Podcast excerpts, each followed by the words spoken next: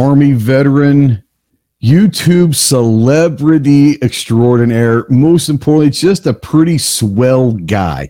These are all things that we're going to describe our next guest on the Jarhead podcast. So let's stand up, hook up, shuffle to the door. Let's roll it. You will treat all Marines with the highest level of respect, for we have earned our place as Marines and will accept nothing less than that from you. This is my rifle.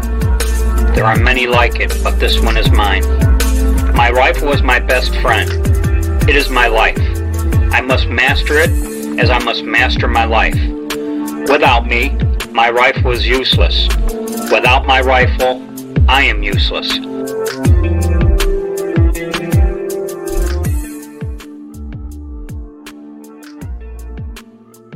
Jarhead Podcast Season 2. This season is powered by our good friends over at Hyperion Munitions. Hyperion, we'll get into them a little bit more, but Hyperion's is a, a, a veteran owned and operated manufacturing company down in Florida.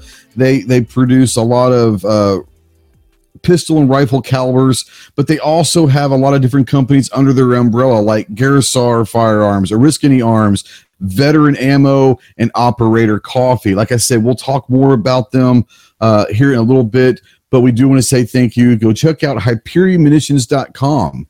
If you're out there and you're a veteran, really anybody, but especially if you're a veteran and you're in that hole, you're in the darkness and you're looking for some light, call me, text me, email me 24 7. I cannot give you medical advice, but I could probably be a pretty decent person to talk to, maybe talking through stuff. More importantly, I can just sit there and listen if you need someone to listen.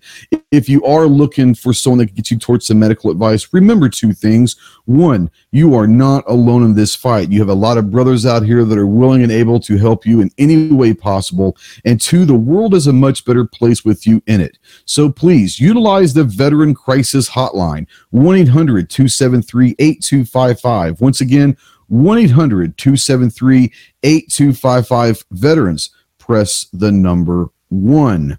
By the time this podcast comes out, it's going to be just after Veterans Day. So I want to do ahead and say a, a, happy Marine Corps birthday, which is on November 10th. So happy birthday to my fellow Devil Dogs and happy Veterans Day. Happy uh, Veterans Day. Thank you to everyone that took the oath and uh, thought of something bigger than yourself. So I really appreciate everyone for their service and all of that. Speaking of which, we have our good friend Mark from Fit and Fire. If you guys watch YouTube, this guy is is as good as it gets. He's one of the big dogs out there. Oh. Um, no, he's um, he's he's a great guy. Uh, we've known each other for several years now. Really kind of got become more friends in the last year or so. But uh, he's got a really cool story. He does a lot of cool stuff uh, these days that is keeping himself in shape and, and, doing a lot of the competition stuff.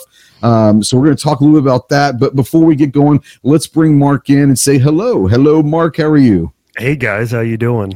Really, how are you doing? Thank you for having me on. This is great. I, I, like you said, we've been able to, you know, really connect this year, and, and mm-hmm. uh, you know, we saw each other at Shot Show, we saw each other at Trigger, and uh, yeah, I'm just happy to be here, and I'm glad that we've been able to kind of foster that relationship this year.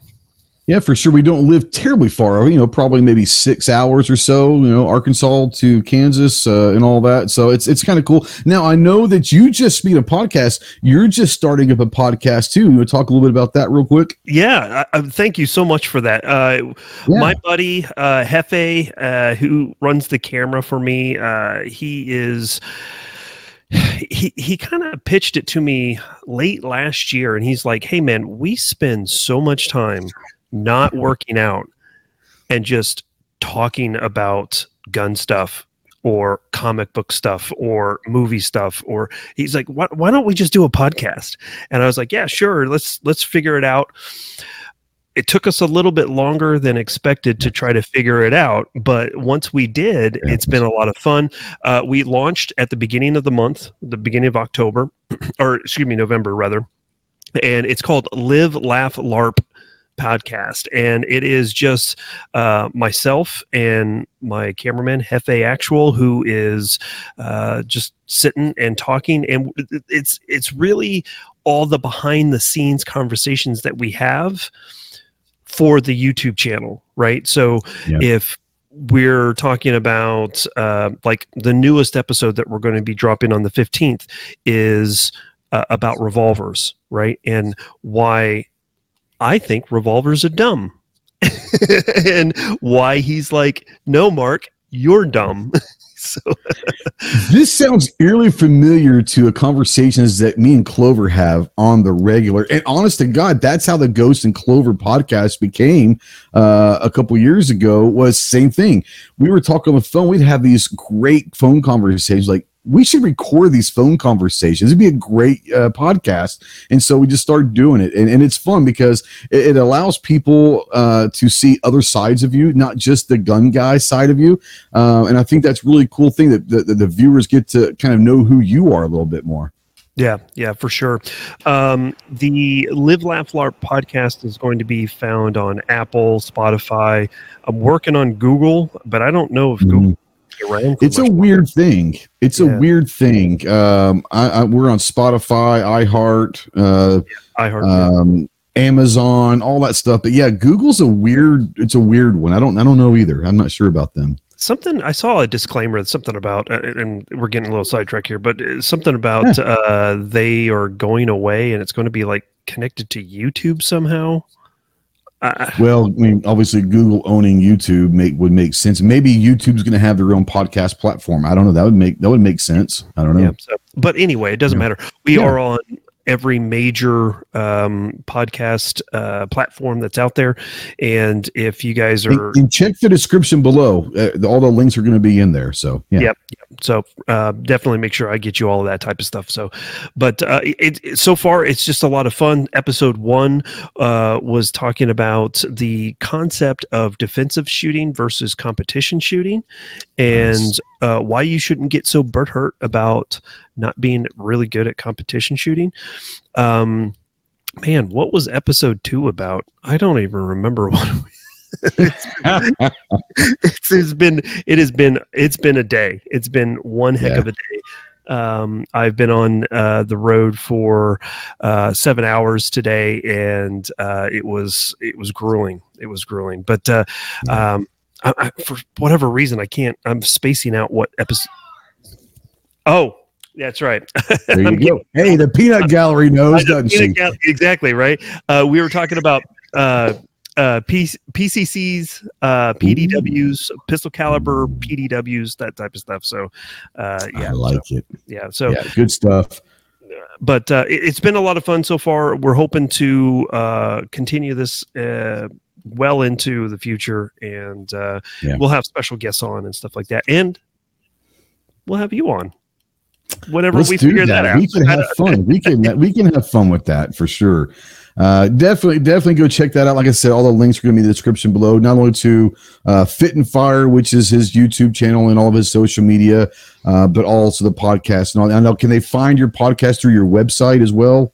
They can. Uh, they can also find us on Instagram. That's a good way to connect with us. Uh, it's just live laugh larp underscore podcast, and uh, that will then, if you go into our uh, bio, you can find our link tree, and then it's going to link you to everything. So, um, just the name "Live Laugh LARP." That just sounds like it's going to be a fun podcast. you yeah, know? the It episode one. sounds great. episode one just kind of kicked the door down and just we we just kind of razzed each other the entire time and then uh we got a little bit more serious in episode two and then episode three we've it- it's it's trading blows we trade blows with Yeah. each other all the time uh he he calls me a disgusting fat body all the time And I know you, and that is not true.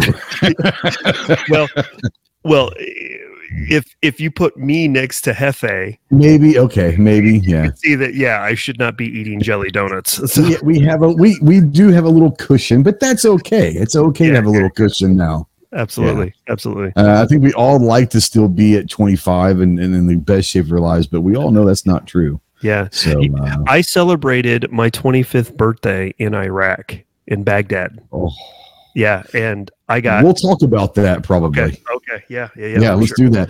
Before we do that, before we get this, let's go to the pit. This is a fun uh, rapid fire. So, what kind of first thing that comes to your mind and all that? And this one's going to be brought to you by. Garaysar. Oh, Ooh. I'm sorry. Hey, that's the first thing that starts. Hey, the first thing that comes to your mind, perfect, perfect. Uh, Garaysar is a Florida based international military arms manufacturer and equipment supplier.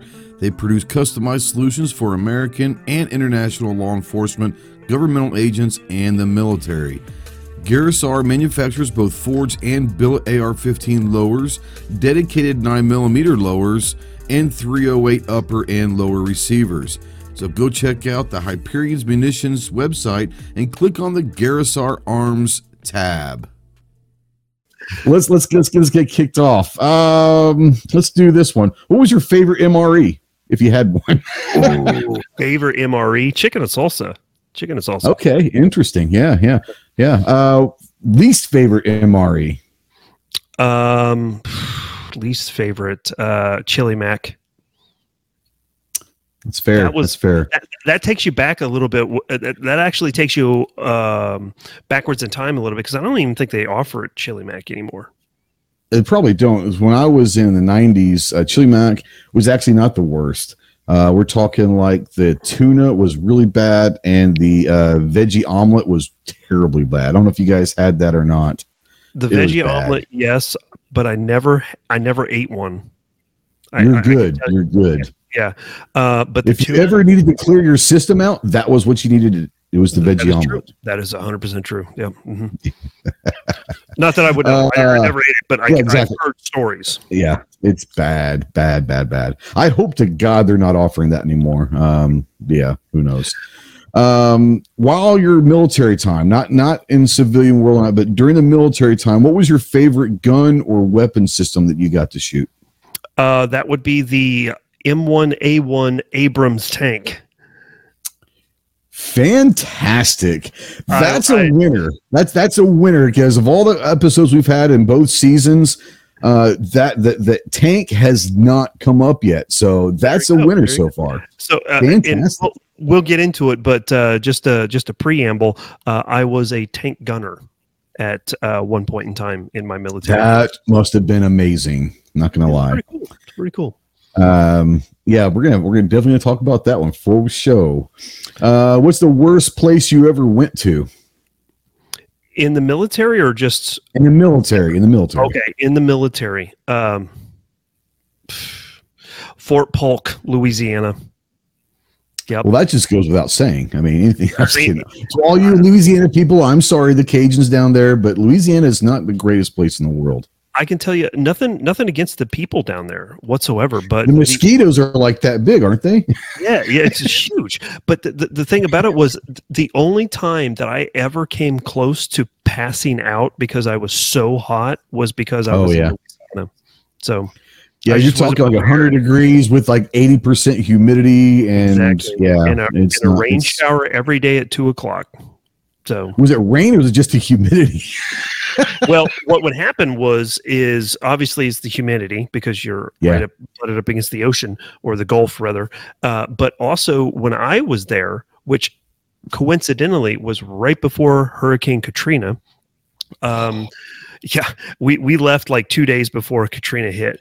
But- Are you serious? Yeah, yeah, yeah. I was Oh, down there at the time. At the time, I was driving for a general, and we went down to, you know, watch, you know, to observe some training of one of our units that was down there, and um, every day at about fourteen hundred hours, there would be a rain shower that would pass through. Right, so Mm-hmm. you know. You get a little reprieve from the heat because the clouds would block the sun, and then, then it would dump becomes a sauna.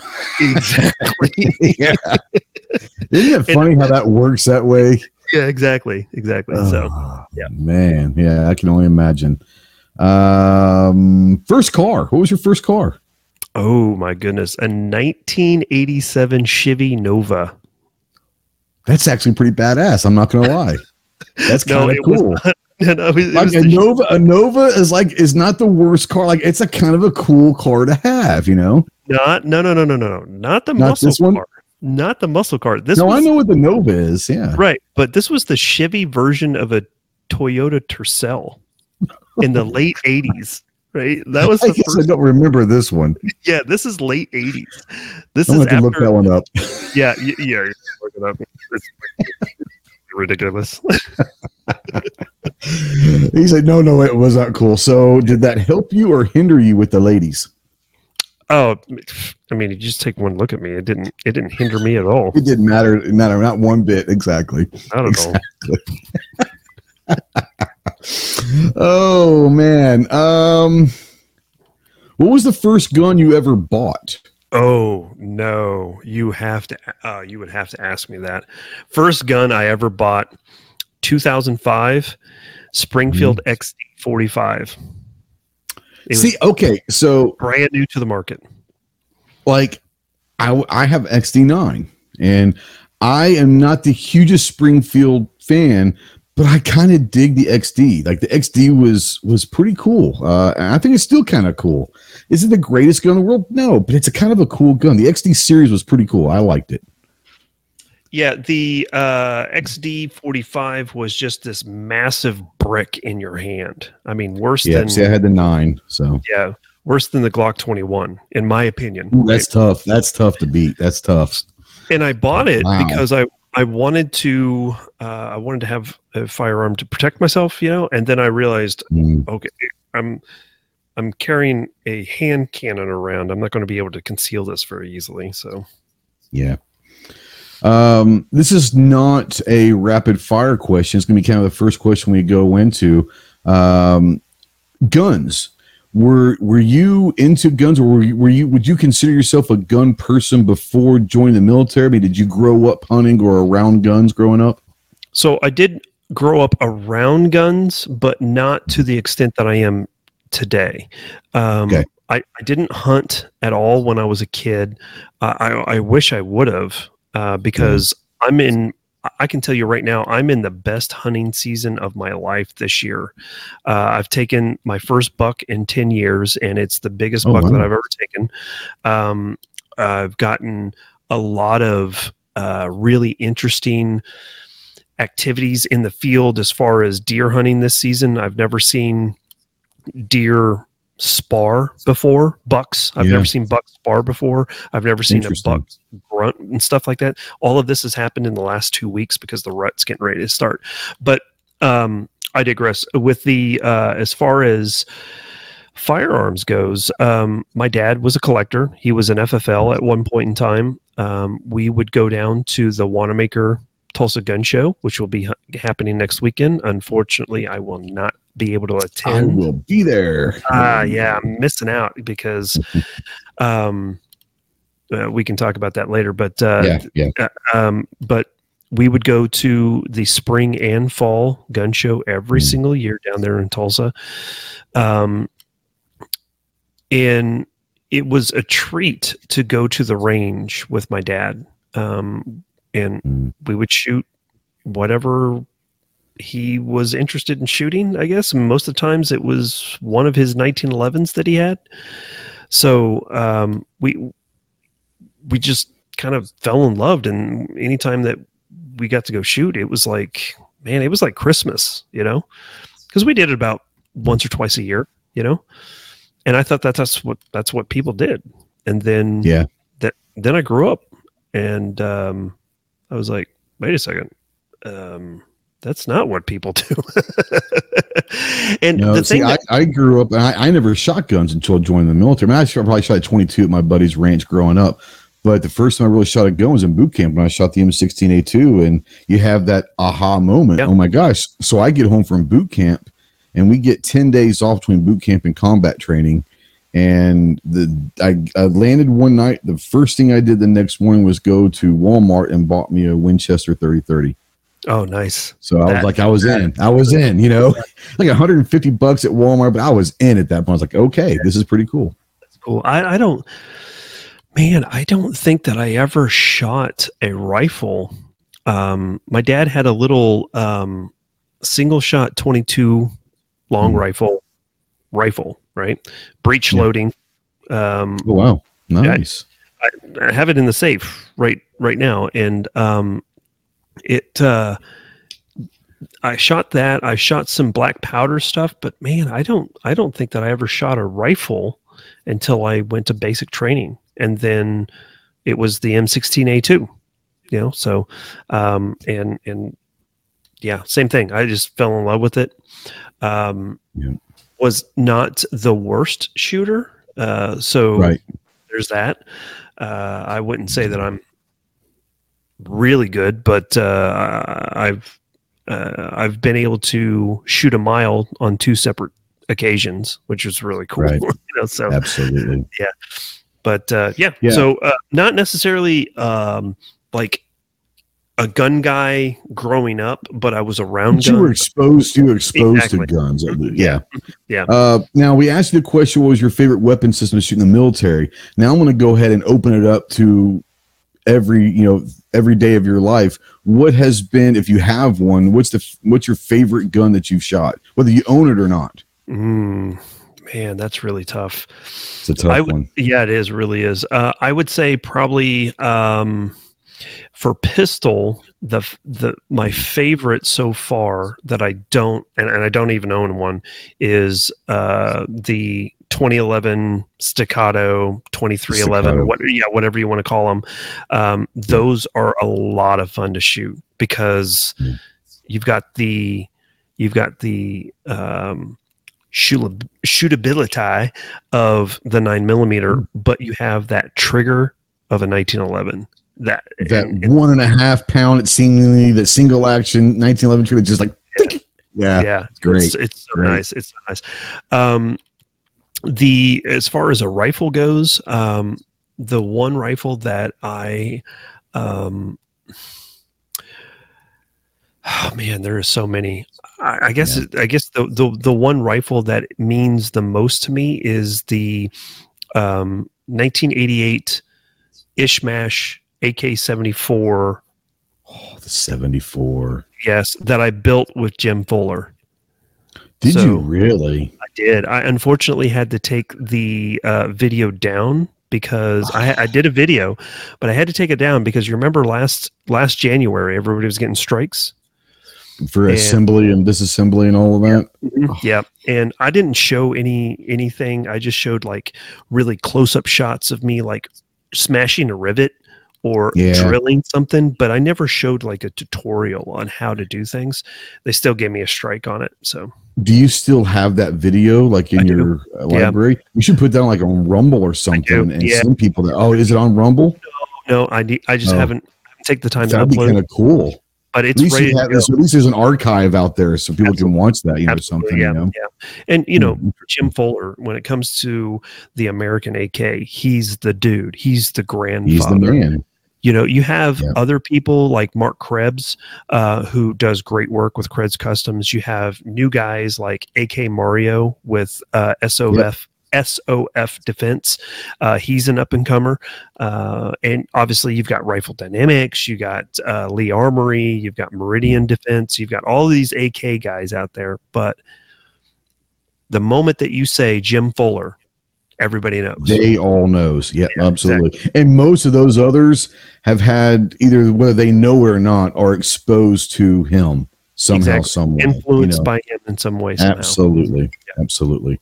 Veteran Ammo is the ammunition brand produced by veteran owned and operated Hyperion Munitions, focused on the best quality training, defense ammunition, and hunting products. They leverage their military backgrounds to ensure the ammunition works every time. They offer products in centerfire handgun, rifle, and shot shell categories and are always adding product offerings. Go visit the Hyperion Munitions website and click on the Veteran Ammo tab. Uh, all right. Um, this is going to be an interesting question, and, and you can go as in depth or not as you want. But um, joining the army um, was was that something that was planned, or was it a spur of the moment? Like, what what were the steps leading up to you joining the army? So, step one was my father taking me to see Top Gun in the theater. You wanted to be a pilot, didn't you? Like everybody did. else. I did. Everybody did. Yeah. I went and saw that movie, and that day, the moment that I got done watching that movie, I knew that I was going to be in the military. I didn't know exactly what I was going to do. Obviously, I wanted to be a pilot. I I grew up. I was born and raised in Wichita, Kansas. Um, McConnell Air Force Base was, um, as the crow flies, about a mile and a quarter away from my house. Uh, my elementary school was mm, less than that, so probably about a mile from the end of the runway. Mm. So I got to Oh, see wow. in the 1980s. I got to see every single uh, aircraft that was in the Air Force in inventory. So KC 135s, B 1 bombers, B 2s, F 4 Phantoms, F 16s, F 15s, um, the Wow. F 117. You know, through the 80s and 90s, I got to see everything fly in. The Iconic. Yeah. Iconic aircraft.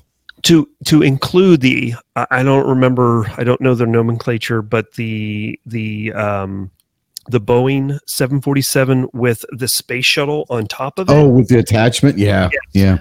that flew into McConnell. It refueled With the shuttle or just the plane with itself? the shuttle. With the shuttle. Yep. mhm. Well, that's Yeah. pretty cool. Yeah. So I got to see cool. all of that. I was exposed to all of that. T 38s, you know, they flew in and flew out all the times. Um, and so I, that's all I wanted to do. I wanted to fly. My dad, uh, Wichita is known as the air capital of the world, world because I did not know that. yes, it is known as the air capital of the world because it has the most aircraft manufacturing companies plus the Air Force there as well. So um, you've got Spirit, you've got Bombardier, you got Learjet, you've got uh, now it's Textron, but it, it used to be Beechcraft and Cessna, Oh, okay. right? okay. Uh, you had Boeing there for a very very long time. They they moved back up to Seattle because they're Seattle. yeah, mhm. their headquarters was there, but they had their defense um, branch at McConnell as well. Um, naturally, you had McConnell Air Force Base, which was a SAC headquarters at one point in time, so Strategic Air Command uh, headquarters. So you know there was just just this like conglomerate of aircraft industry And and who would have thunk in Wichita? Like of all places, you know? Exactly. That's If you- cool. and if you ask my dad, it was because of uh, Madam Beech, um, the the the owner of Beechcraft. She is the one, according to my father and his stories, Mm. uh, she's the one that really pushed for all of that to happen. And Really? uh, one of the interesting things is, uh, at least, at least when I was young, uh, Beech Aircraft, uh, their quarter, their mile, their block mile of land that their um, facility and airstrip was on is not a part of the Wichita footprint. So as Wichita Really?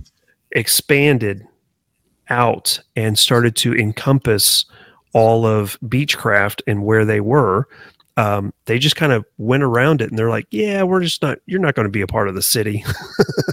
so And she was probably okay with that. she, yeah, she said, she, and she told us, she says, we will never be incorporated into the city. And the moment that you do, we will leave. And they don't want to lose that for yeah, sure. definitely.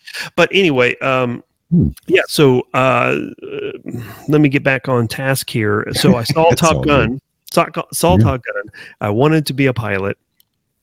Grew up in a you know aviation industry uh, town, and um, then in seventh grade, I went to the eye doctor, and the eye doctor says, "Yeah, you need glasses."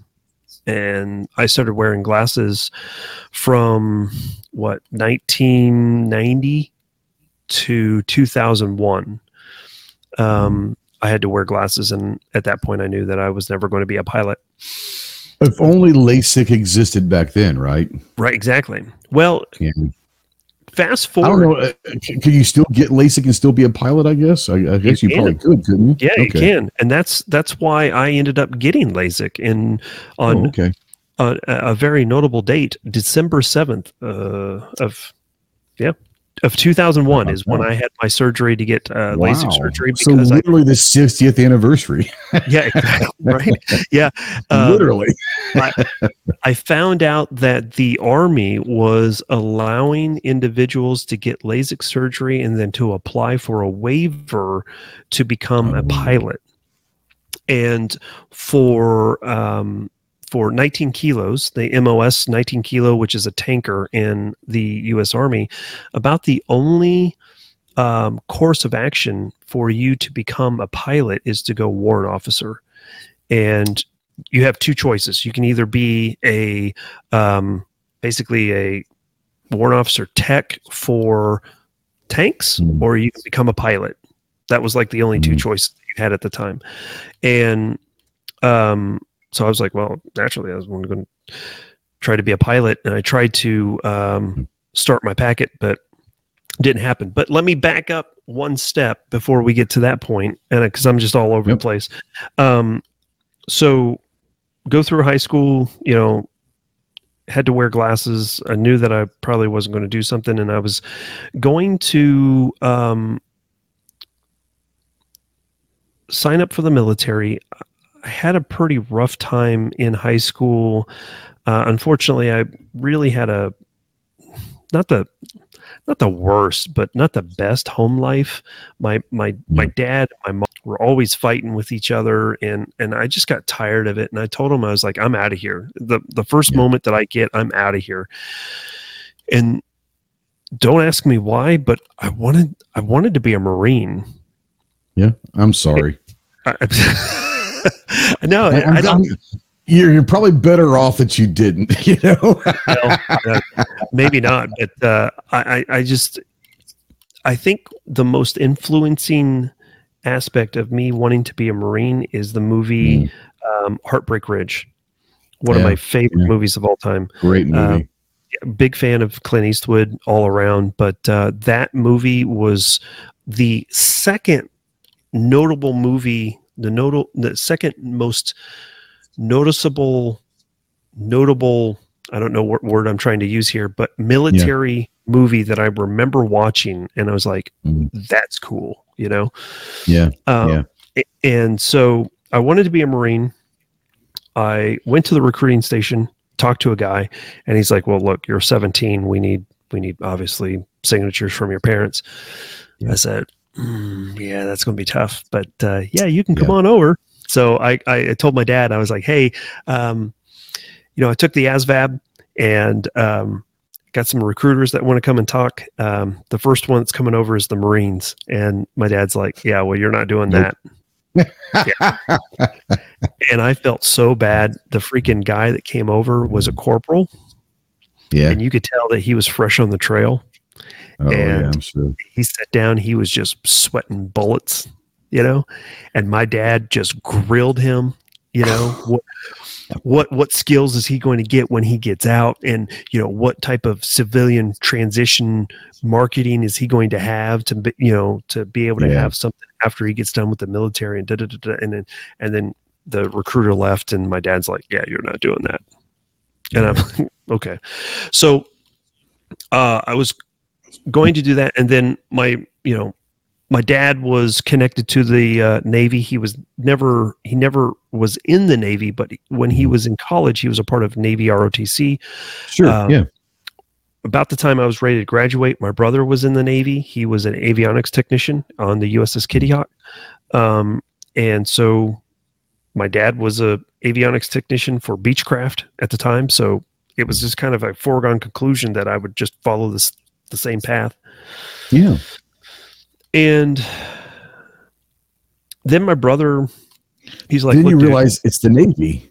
like- no, so my brother my brother he actually talked to me on the phone and he was like he was in japan at the time Hmm. and uh, he said uh, look dude here's the thing you've got the whole life the whole rest of your life ahead of you um, there is no reason for you to jump into the military right now what i would suggest you do the best advice he ever gave me what i suggest you do is go to college for one semester and if you like it, keep on going.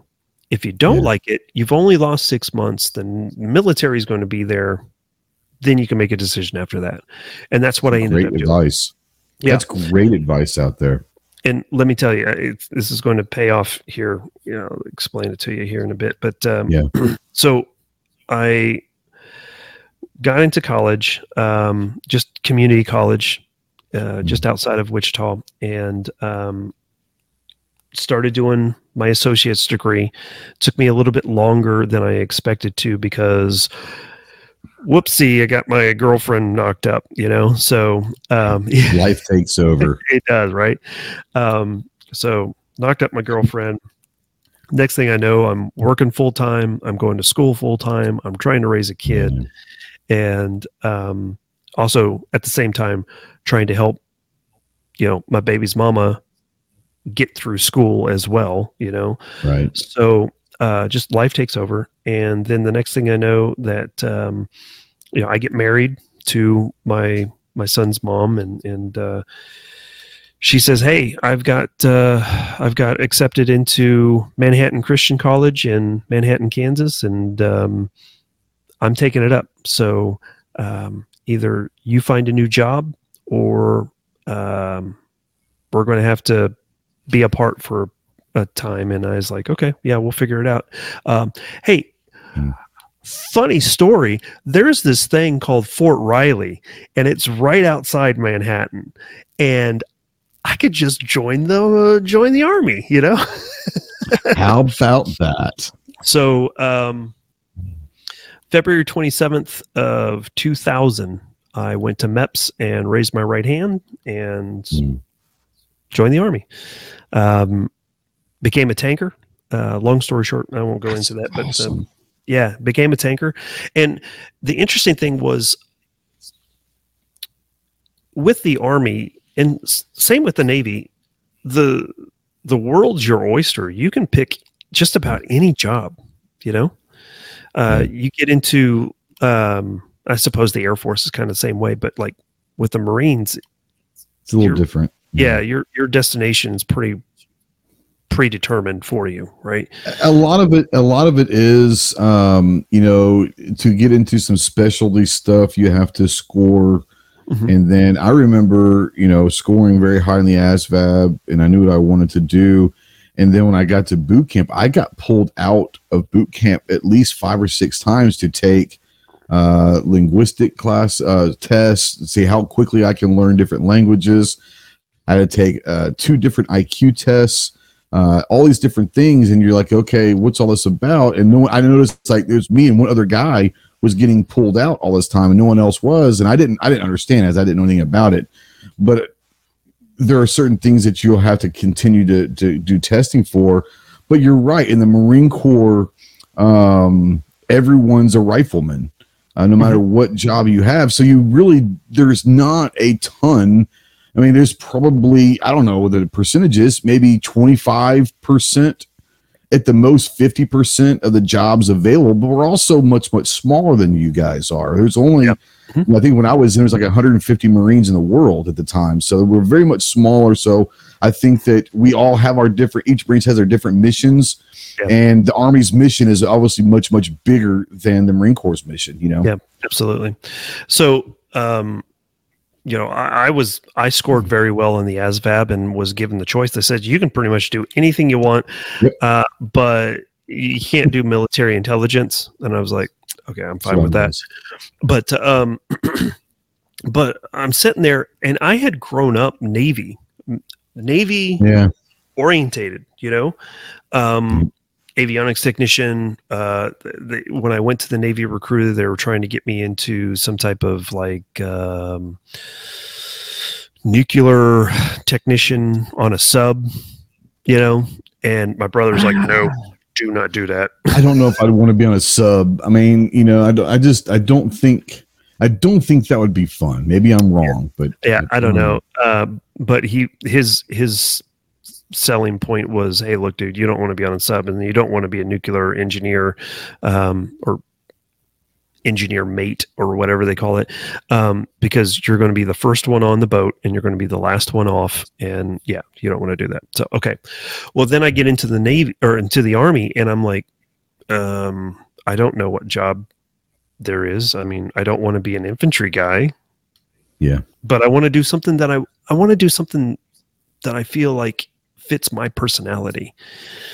Yeah. And yeah, I could have gone I could have gone military police. I could have gone um, I could have gone electrician or welder or a Black Hawk crew chief or what whatever, you know.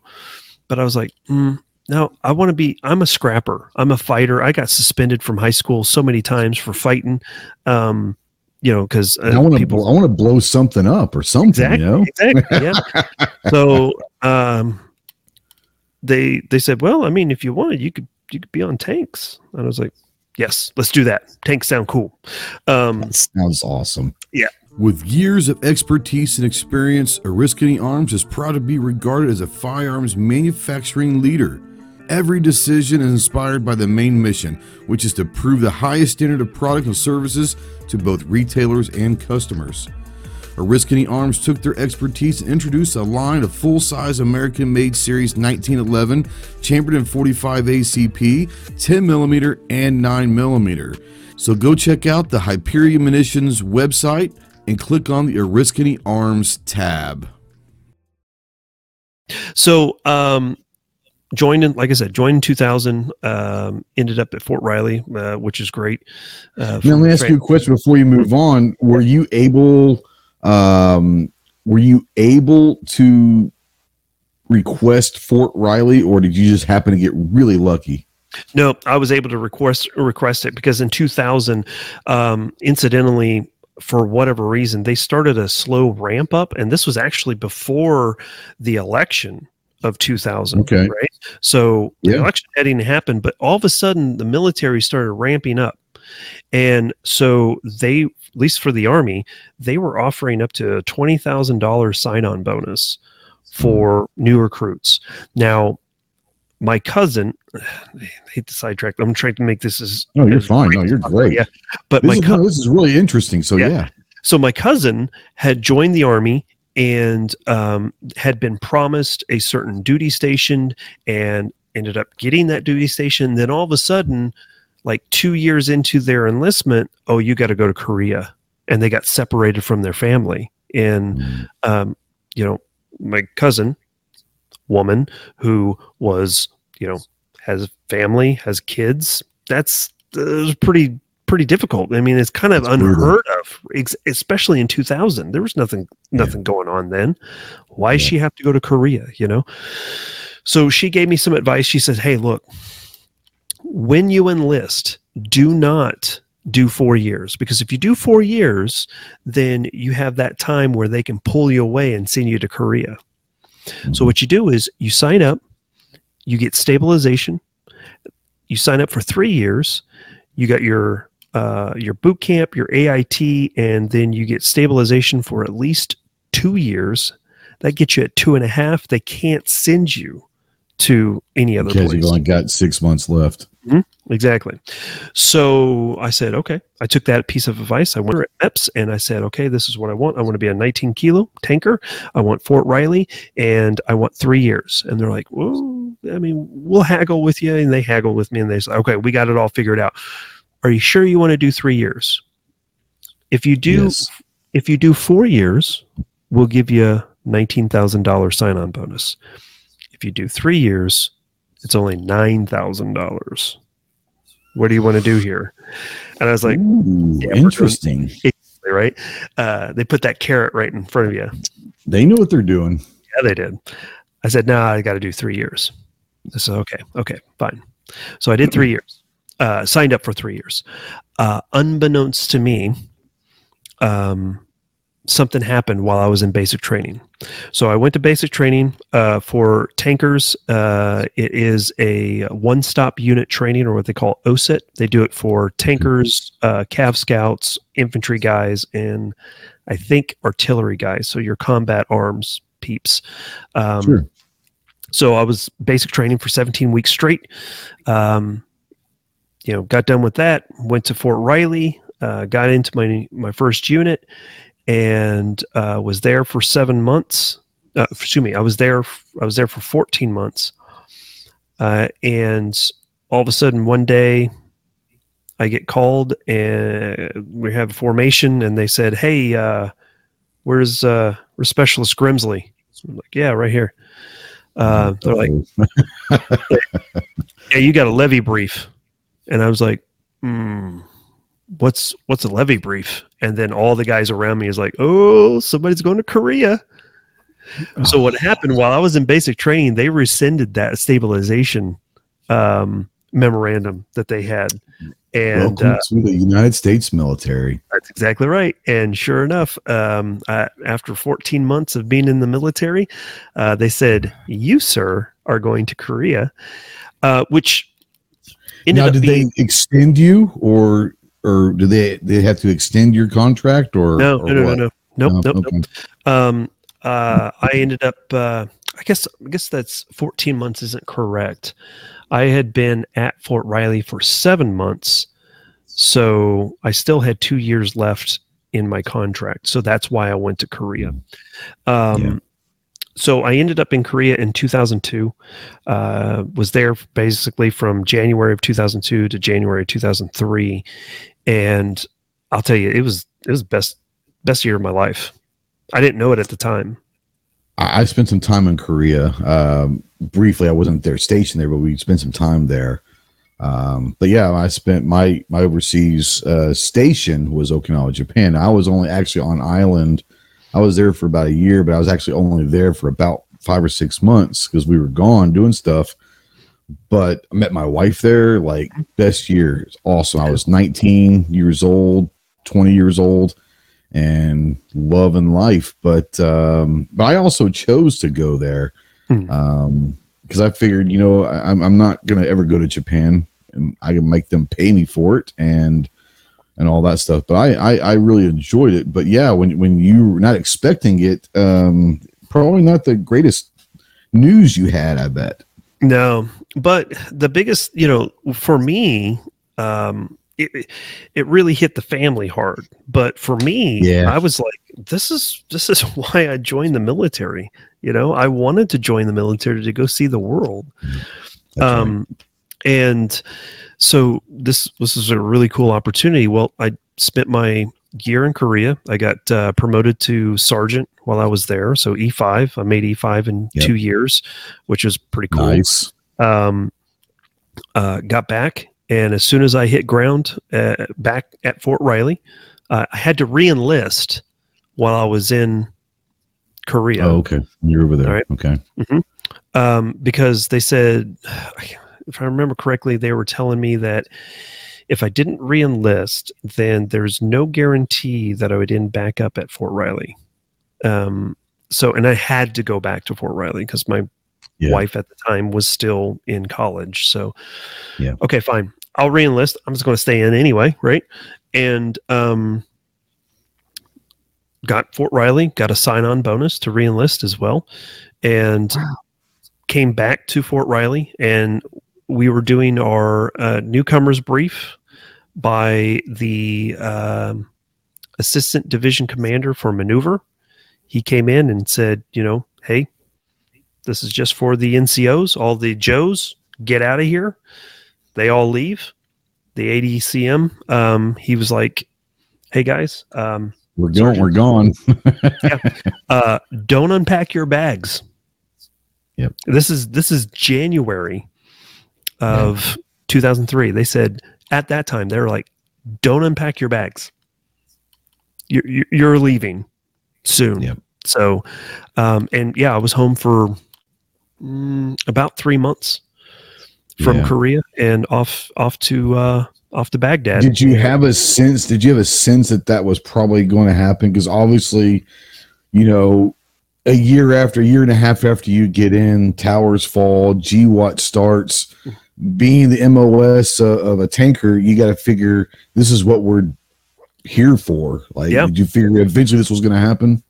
I didn't. I wasn't sure. I wasn't really connected with worldly events at the time. Obviously, I knew. Obviously, 9-11. Funny story. Uh, we were supposed to fly to NTC Fort Irwin, California, to do our um, our NTC rotation. Uh, NTC stand for is uh, uh, National Training Center. The Army goes there. They'll send a battalion or a brigade to the NTC. We play in the sandbox for a little bit. It's to basically, uh, it's the grade card for a battalion or a brigade commander. It's an assessment. Yeah, absolutely. I know what you're talking about. We- call it different things, but yeah, everyone goes through all of that. Yeah. I think t- 29 palms is yours. 29 yeah we would go up to the stumps and uh play uh in the as, as the boxes you would say And yeah, you're you're assessed on readiness. You're assessed on doing your job proficiently.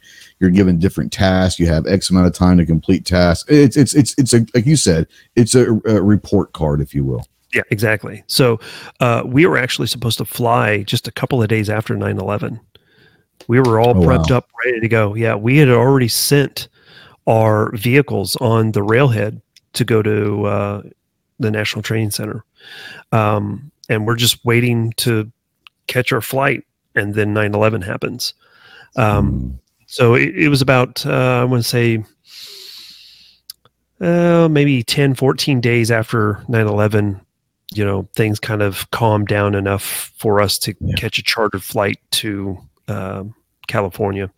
Um, but after that, you know, I wasn't around for very much longer. Went to Korea, came back from Korea, um, then uh, got back to my same unit that I had left, which is Oh wow, that's interesting. yeah, it's not something that happens very often, but I wanted to get back because all my friends were still there. And uh, as soon as I got back to Kansas from Korea, I went straight to the sergeant major and said, Hey, um, sergeant major, uh, I don't know if you remember me, but uh, just got back from Korea. I was the battalion commander's tank driver before I left, and I'd like to come back. And he's like, Yep, give me your name, give me your social, we'll get you here. And sure enough, I was right back there. But incidentally, they had been getting tons of personnel into the unit, so oh, they didn't imagine. they didn't have a spot for me. So they were like, "We're going to put you in operations, and we're going to make you, um, yeah, we'll make you the school's NCO. Have fun with that." so, what what does what does a school's NCO do in a, the S three shop when you get deployed? I have no idea. Anything Nothing. major wants you to do. so I ended up being, um, I ended up Sergeant being Major's bitch, basically, huh? Pretty much, but uh, realistically, I became It could be worse if you're going to be someone else's bitch. At least it's a Sergeant Major's bitch, you know. Yeah, pretty much. But eh, I was the junior most NCO of the Mm. S3 shop. And the only thing that they could really come up with was basically an RTO. I was the battalion TOC RTO NCOIC, I guess, if you want to call it. That's a that's a title right there, man. That's a Yeah. title right there. So uh, my first job in um, in on the deployment once we took off for Iraq, uh, we landed in Kuwait, and my very first job was burning shit. Literally. Yes, that was my very first job. it's like, oh, this is exactly what I signed up for. oh, people just don't understand the reality of, of Yeah. uh, what happens. you Yeah. know. Uh, but And- you know, it, it turned out to be it turned the the deployment actually turned out to be really really good. Um, ended up uh, being able to do some foot patrols um, as as a RTO. Uh, the very first foot patrol that I ever did, I wasn't I didn't have a per MTO. I wasn't issued a rifle. I was issued a pistol. So they're like, well, if you're going to go on a if you're going to go on a foot patrol, you need a rifle. So um, just just go over to the arms room and talk with our our guy and uh, he'll get you set up with a rifle so i went over and talked to him and i said hey um, i need a rifle and he's like well uh, we don't have anything to give you except for uh, well, we got this we got this ak-47 over here do you know how to use one of those and i was like yes. actually matter of fact i do my dad has one Yeah. and uh, never touched it before in my life but my dad Right. did have one and uh, they gave me You an- might, have, you, you, might, you might have known the manual of arms or something. At least you're familiar with it, right? No not at all. No. Okay. I know that th- this was the trigger and this is where you hold it, but I didn't understand the safety lever at all. And Hmm. so, okay, whatever. But they, they gave me an uh, uh, underfolder AK-47, and that's what a what. great first rifle ever to be issued. That's Yeah. incredible. So here I am walking around Baghdad with a with an AK, and all these kids are coming up and they're like where did you get this you know of course you know they're not talking in english but they're pointing and they're Right. like like so you know me being uh, you know the american that i am i'm just like oh i killed an Took iraqi and i some took guy. it yeah You want a Snickers bar? You know? right right so oh, that is awesome. That is But, uh, awesome. Yeah. So um, not too long after the that first foot patrol, there was an incident in one of the uh, line units, and um, they actually ended up firing the platoon sergeant and his gunner. And there was an E7 in the operations office or operation shop S3 uh, that didn't have a job as well. And they're like, "You're the new platoon sergeant. Go find yourself a gunner." And I'd kind of buddied up with him, and he's like, "Hey, Grim, you wanna, you wanna become, you wanna be my gunner?" And I was like, Let's "Yep, go. let's do it." So Let's only about, I would say, probably only about five weeks into my year deployment, I was finally back on a tank as a gunner Yeah. in Baghdad. And uh, and this is 2003, so it was like Wild West, you know. So my next question was going to be, what's the craziest story? I'm assuming that maybe one of those craziest stories comes at this point. Yeah, I've got a couple different ones. Um, couple different ones. um, so, oh man, I've got man, I've got more than a couple. Let's do the first one. The first, All the right. first situation that we ever ended up running into. Um, it was pretty quiet. You know, uh, we didn't, we weren't part of the spearhead into Baghdad or anything like that. We got there right after the Thunder Run into Baghdad. Yep. So we were all about stability operations, right? So Yep. I don't want to portray myself as you know being a tank gunner and we just went in there and blew up a whole bunch of T72s, nothing like that. No. But we were tasked with combat patrols within Baghdad, uh, stability operations, that type of thing.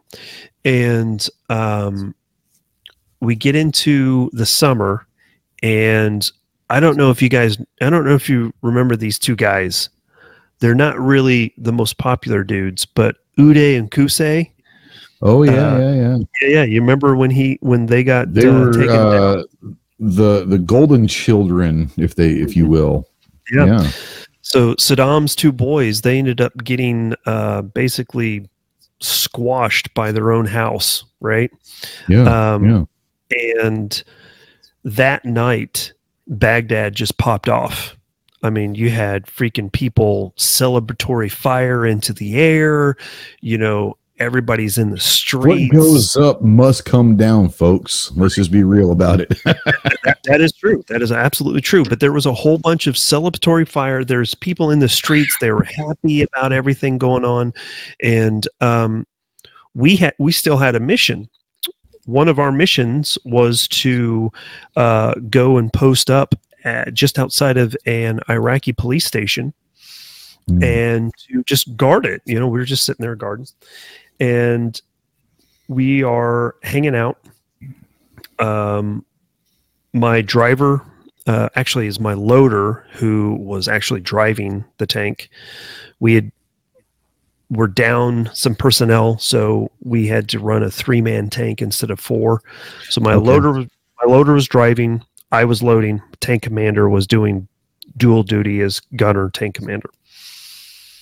So me and my tank commander, platoon sergeant, uh, we are in the hatches, and my driver is out of the hatch, leaning up against the front slope of the turret, turned to us, talking with us, and just at the moment that I looked down and saw that my Kevlar, I had taken my Kevlar off and laid it down. I looked down at it and I was like, man, I should probably put that on. So I went ahead and put it back on. At that moment, bang, swoosh.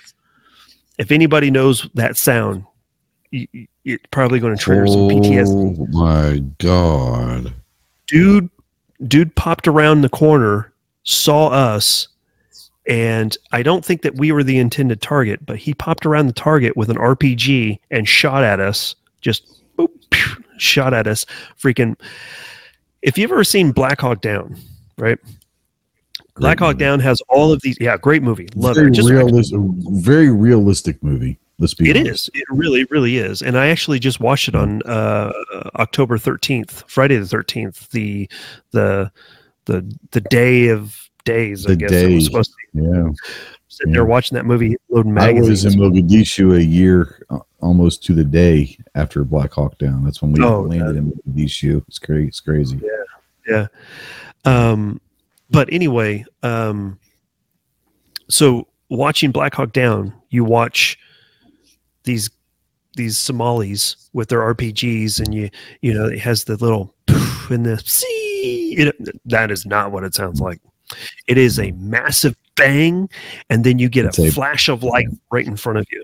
Right, if if they miss you, and luckily enough for us, they they did miss, but it seemed seemed I don't know if it's true or not, but Yeah. seemed if it just flew right in front of me, like Yeah. in between my, my driver and me on the tank, Oh, wow. flew right over us, and um, that was the first time we had ever been engaged. So I s- dropped down into the At into that the point, turret. game on, right? Dropped down into the turret, popped back up, charged to 240, launched a couple of rounds. My uh, my platoon sergeant slash tank commander, he uh, picked up his M4 and was like, "Pop!" it's like Yeah. and I just like turned to him and was like, "Really? Is that is that what we're doing?" Yeah. We're, we're gonna do that when I've got the 240 Bravo. Like, come on, man. I, I got this. I got this. You just sit there, look pretty. You know. So um it was actually a really big wake up call because we we had never experienced anything at that point. And it Yeah. wasn't just maybe a week or so after that we uh we got hit with an ied um fast forward from uday and Qusay's incident then we captured um saddam. That same night we got shot at with another rpg luckily enough they're really bad shots because they missed us again. Um i'll never forget that that that night because we were sitting post up at a gas station because saddam had been caught. Baghdad is basically rioting in celebration Yeah. because of it right? We had we were tasked to go to a gas station to make sure that uh, people didn't like steal all the gas petrol bizzing whatever you want to call it It would, And- it would make sense. Sure. um, my loader who was driving the first time we got shot at he was now we had our crew was full up so he was in the loader's hatch and he was telling us about how he single-handedly had caught saddam and uh, how he had uh, uh, had um, hooked up with some delta force guys and was able to find him and everything. And he was just going on this big stupid show you know this stupid story. And he's like you don't you remember you remember that i had to i had to leave last night right? And we're like yeah you went to the pisser. And he's like no no no that's not where i went. You know it's like went into this big long story. And then all he's like oh crap. And we're like what? And he's like they just shot at us.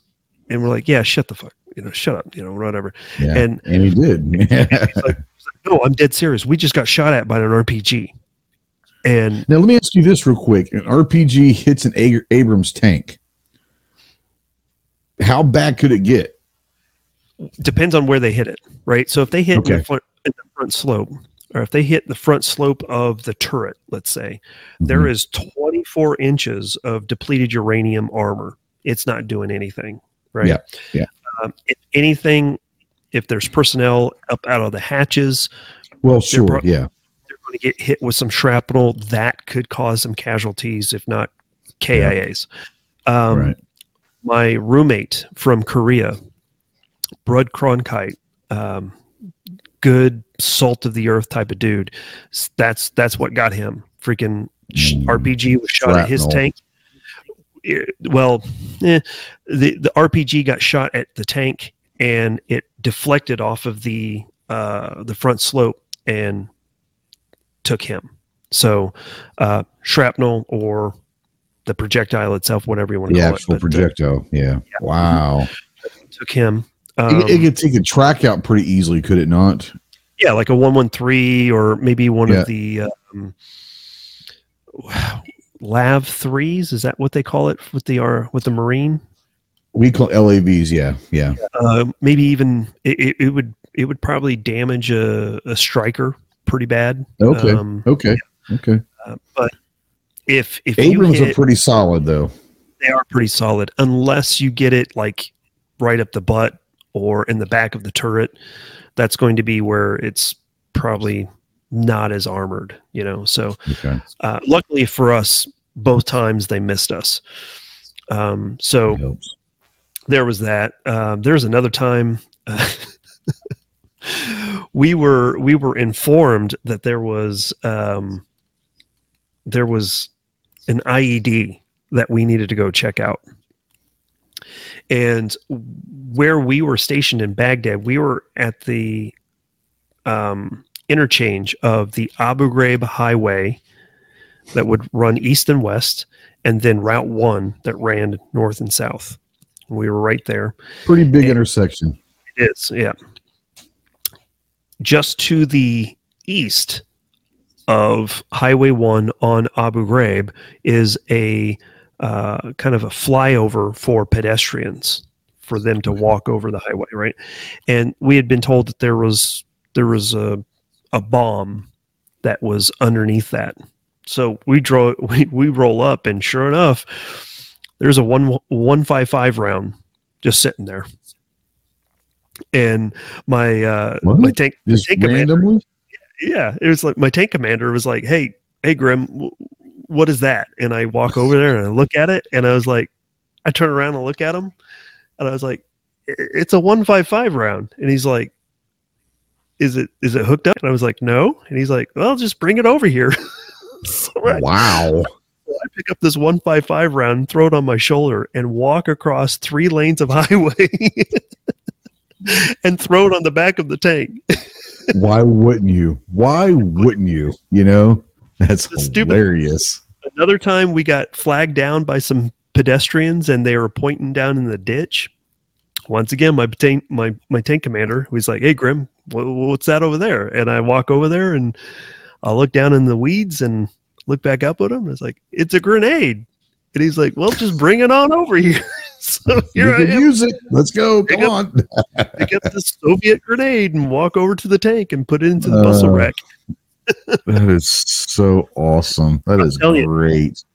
2003 was the wild west when it comes to you know Yeah. obviously stability operations in baghdad uh, at least in my sector if if we wanted to do something if we were bored let's Yeah. go do a combat patrol there were times that we would we would leave our fob like dead serious we would leave the fob in a combat patrol with two tanks um, to go get pizza. Why wouldn't you? Dead serious. We we found a uh, pizzeria in our sector. Was it good that- pizza, by the way? It was okay. It was Yeah, it different. was pizza. Yeah. it was it was very very thin. They always had an olive in the center of it, but it was it was cooked in a wood fire stove, right? Okay. All right. Yeah. So we would get everybody's order, and they were like fourteen inch size pizzas, right? So they were pretty small. So yeah, everyone had their own at least. Yeah. Yeah. So here here we are. A, a tank platoon's like 14 guys. So we we go and buy 14 pizzas and bring it back. and that was But that was our say no. You're you're you're walking around in tanks, so I mean they're not going to say no to you. exactly right. And, And- and, imagine your order got moved to the front of the line when they saw you strolling down the, the road. Oh crap, they might be coming here. Well, they knew that they could pretty much charge us whatever they wanted. Whatever. Yeah. Yeah. Because Yeah, no, I hear you. we we we ended up with rolls of cash from you know Yeah, com- confiscated stuff. You know, so absolutely, it's- absolutely. yeah. Anyway, it's it was it was quite the time, uh, to say the least. Um, Garaysar is a Florida-based international military arms manufacturer and equipment supplier. They produce customized solutions for American and international law enforcement, governmental agents, and the military. Garaysar manufactures both forged and billet AR-15 lowers, dedicated 9mm lowers, and 308 upper and lower receivers. So go check out the Hyperion's Munitions website and click on the Garaysar Arms tab. Real quick, uh, got done with Baghdad, came home in April of 2004, ended up uh, driving for a two star, uh, the uh, commanding general, Fort oh, yeah. Riley, drove for him for a couple of years. And I was actually going to get out at that point I had been promoted to staff sergeant, so um, was able to make staff sergeant E6 in four years, and um, wow. um, uh, was just kind of done with it.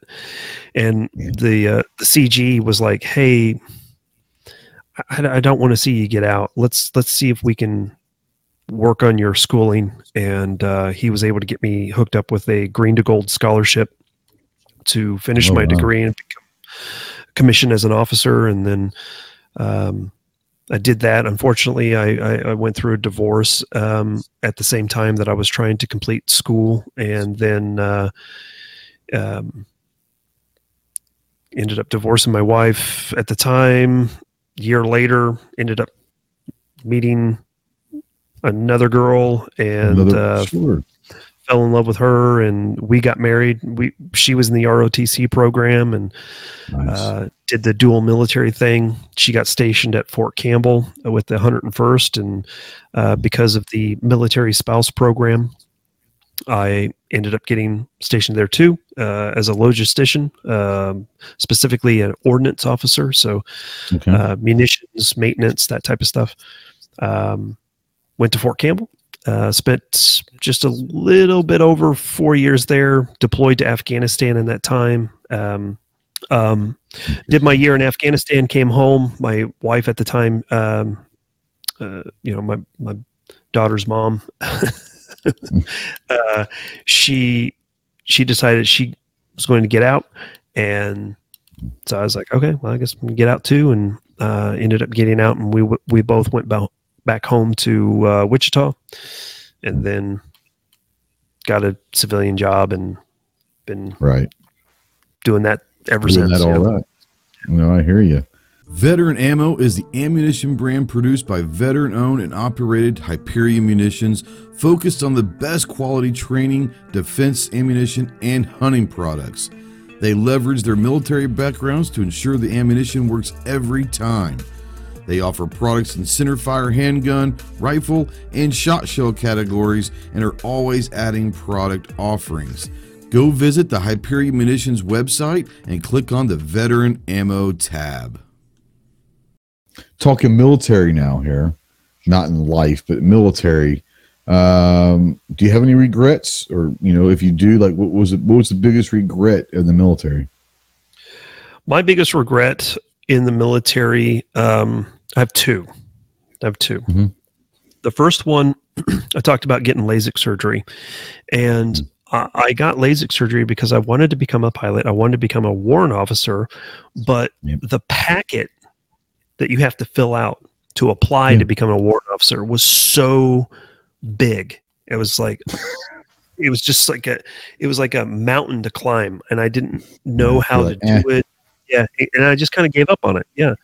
Turns out that the packet is almost identical to the packet that you have to fill to apply for the green to gold program. And I went through with that and became commissioned as an officer. Um, uh-huh. The second regret that I have is when I was commissioned, I put all of my eggs into the aviation basket. I wanted to become a pilot. That's how bad I wanted to become a pilot. So I was prepared to add time to my commission from four years to six years. Um, I was going to accept any installation mm-hmm. to become a pilot. And um, unfortunately, I just didn't make the cut. I wasn't high enough on the uh, yeah. order of merit list. So, had I not done that, and had I just became went back to the armor corps and became yeah. a platoon leader uh, in a tank unit or a scout unit, um, I probably would have excelled a little bit better than I had. I was still really good, you know, lieutenant um, yeah. in the Ordnance Corps as a as a logistician, but I just didn't really get it. You know, um, there were there were people around me that just were outshining me, um, and understood what needed to happen. Like they could anticipate what needed to happen better than I could. They maybe Whereas, knew the game or anticipated the game a little bit. Exactly, because logistics yeah. is more of 3D chess, whereas combat arms is like kinetic, you know, mm-hmm. two dimensional type of thing. And I didn't go to the armor corps because I already knew that my wife was at Fort Campbell. There's no tanks at Fort Campbell. Right. There's there's scout platoons. There's scout units.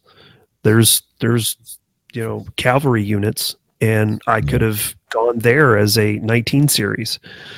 Yeah. Um, but I didn't know that, and that that's that's the only other regret that I have. But you know, outside of that, yeah. not not too big. So yeah. Um.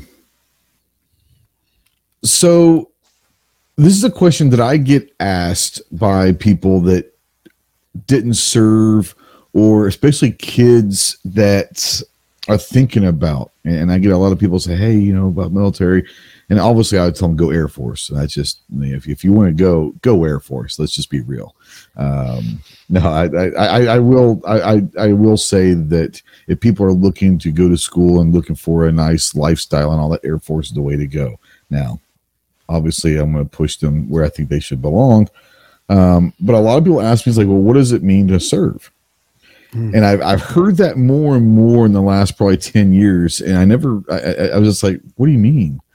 Um, and so like you start thinking about like what does it mean to serve and i think everybody has their own reason for serving right um, so for you if someone were to ask you what does it mean to serve what would your answer be it really boils down to exactly what you said at the very beginning of the podcast is that you know there's something bigger than yourself and you're contributing to something bigger to yourself. Um, the the concept of being within a community that has each other's back no matter what you know um, to to be a servant and it, mm. it seems really odd but realistically you are a servant to the united states right you're there to absolutely exactly you're up there. You're there to uphold and defend the Constitution of the United States. Um, I don't necessarily agree with the direction that a lot of the uh, you know politicians are pushing our foreign policy right now.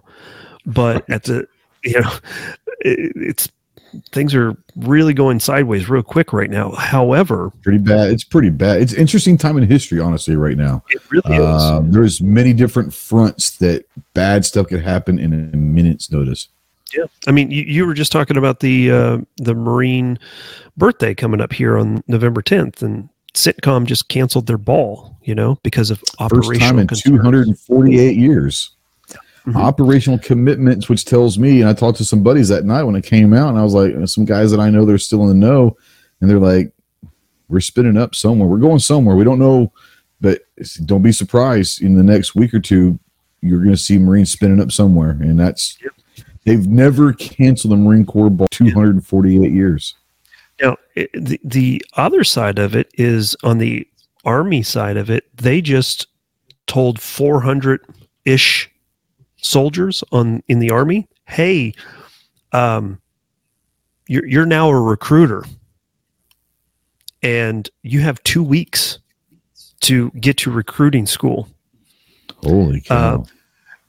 Uh, you remember your orders was saying that you're going to become a drill sergeant? Nah, nah, not you're not so doing much. that anymore. Mm-mm. Oh, and by the way, you have two weeks. Figuring it out. Yeah.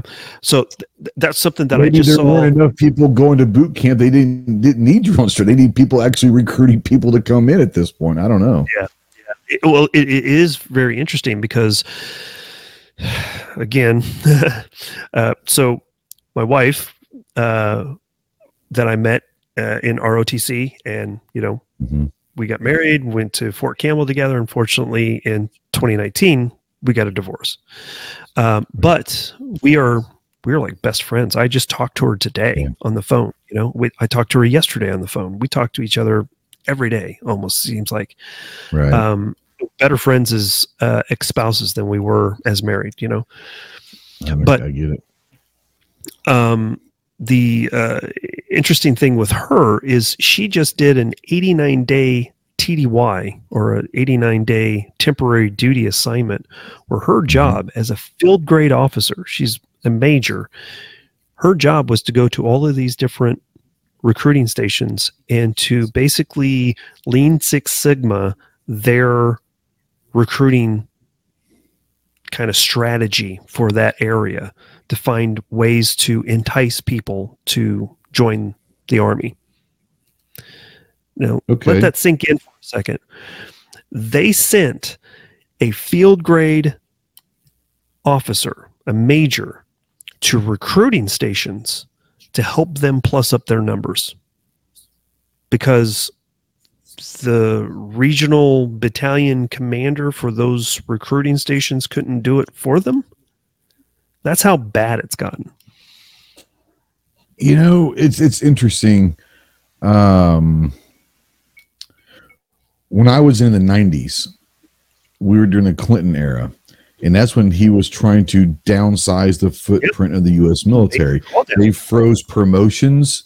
Um, they, it was terrible. Right towards the end, it was terrible, and um, so much so my wife and a lot of people know this, but when I got out of the Marine Corps, I had a really bad taste in my mouth about the Marine Corps, and it yep. took me a couple years to to kind of get over that.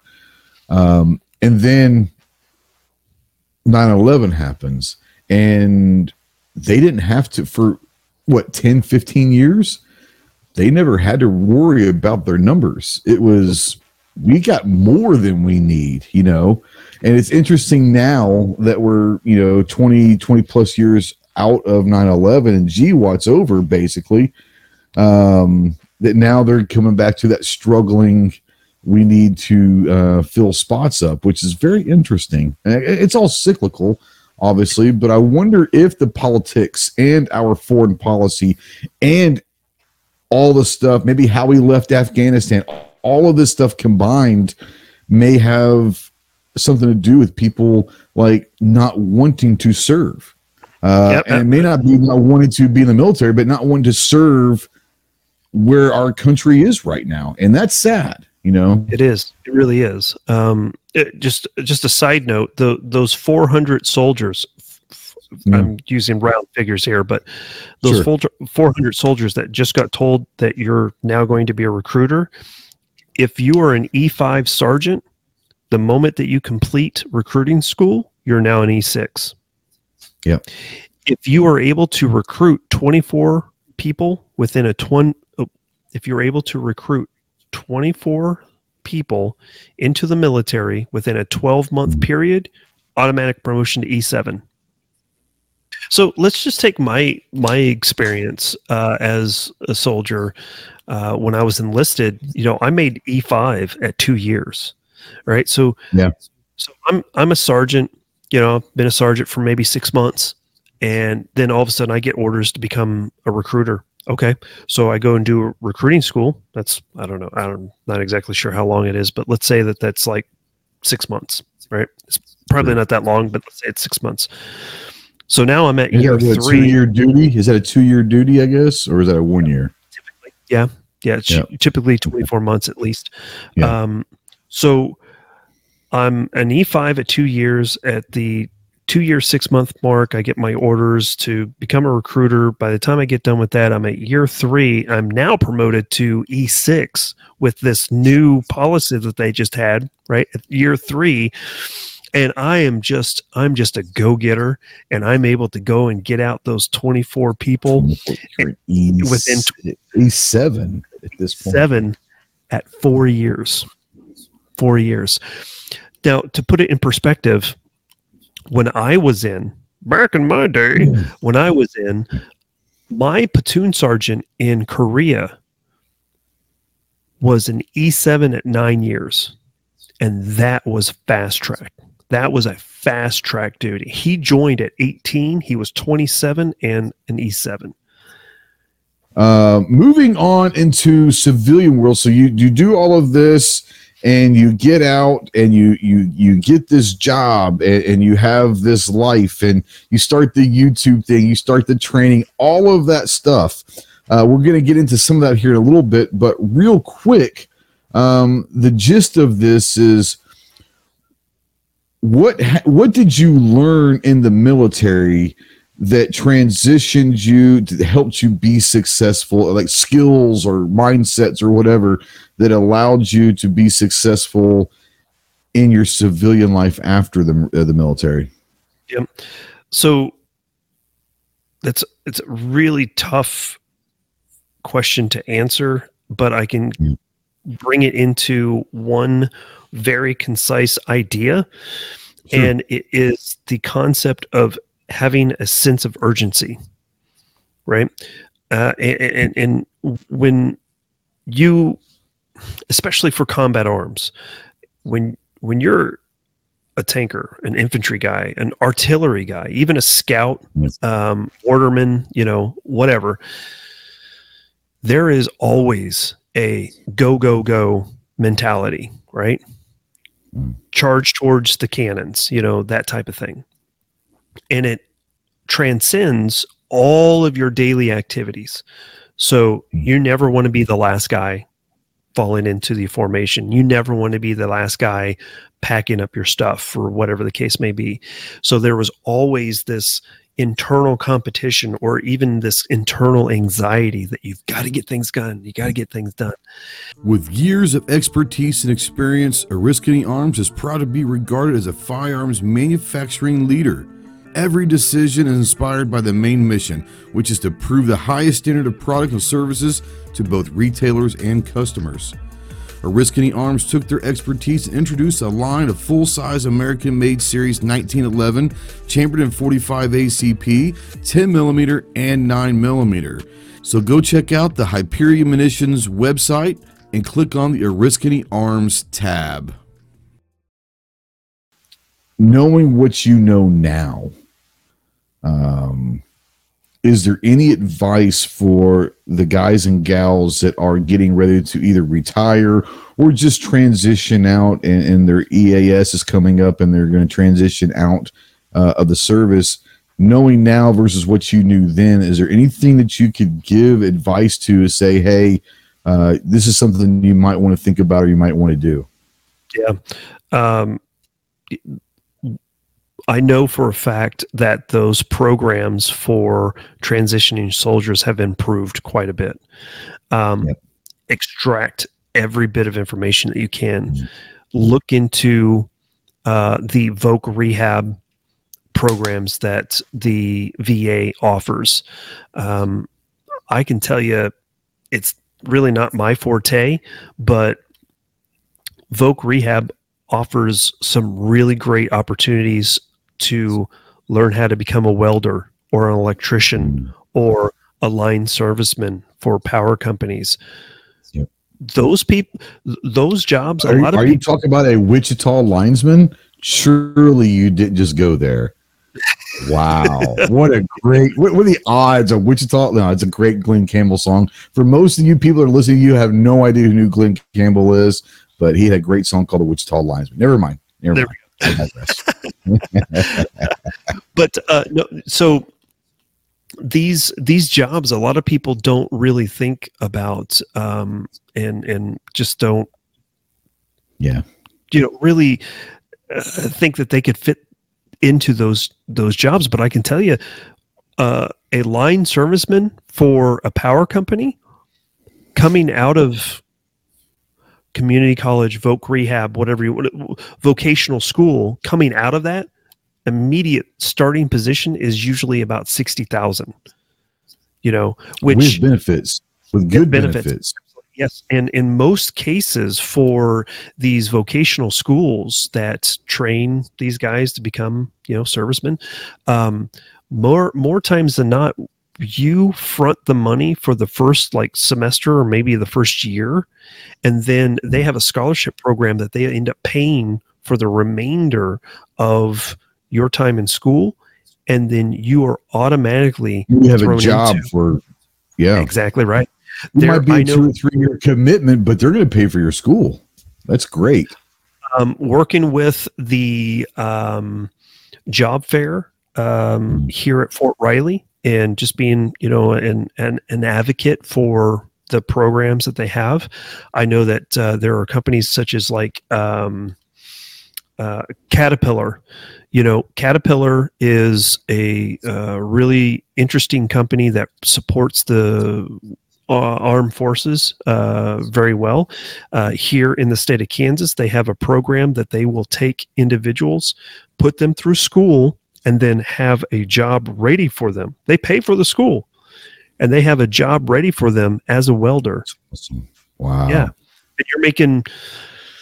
I think as a as a welder, depending on and how well you are, they kind of test you a little bit. But you're talking salary somewhere in the 20s, I would say, probably $20 figure, somewhere between mm-hmm. the 15 to $20 mark just starting. Starting out. Yeah. Which which you know, okay, may not necessarily sound like a lot when you have pro you have you know a lot of politicians calling for a fight for 15 you know $15 minimum wage or whatever but yeah. you know for someone just coming out of the military who might be a specialist making yeah. 20 bucks an hour is comparable or even upgrade. better.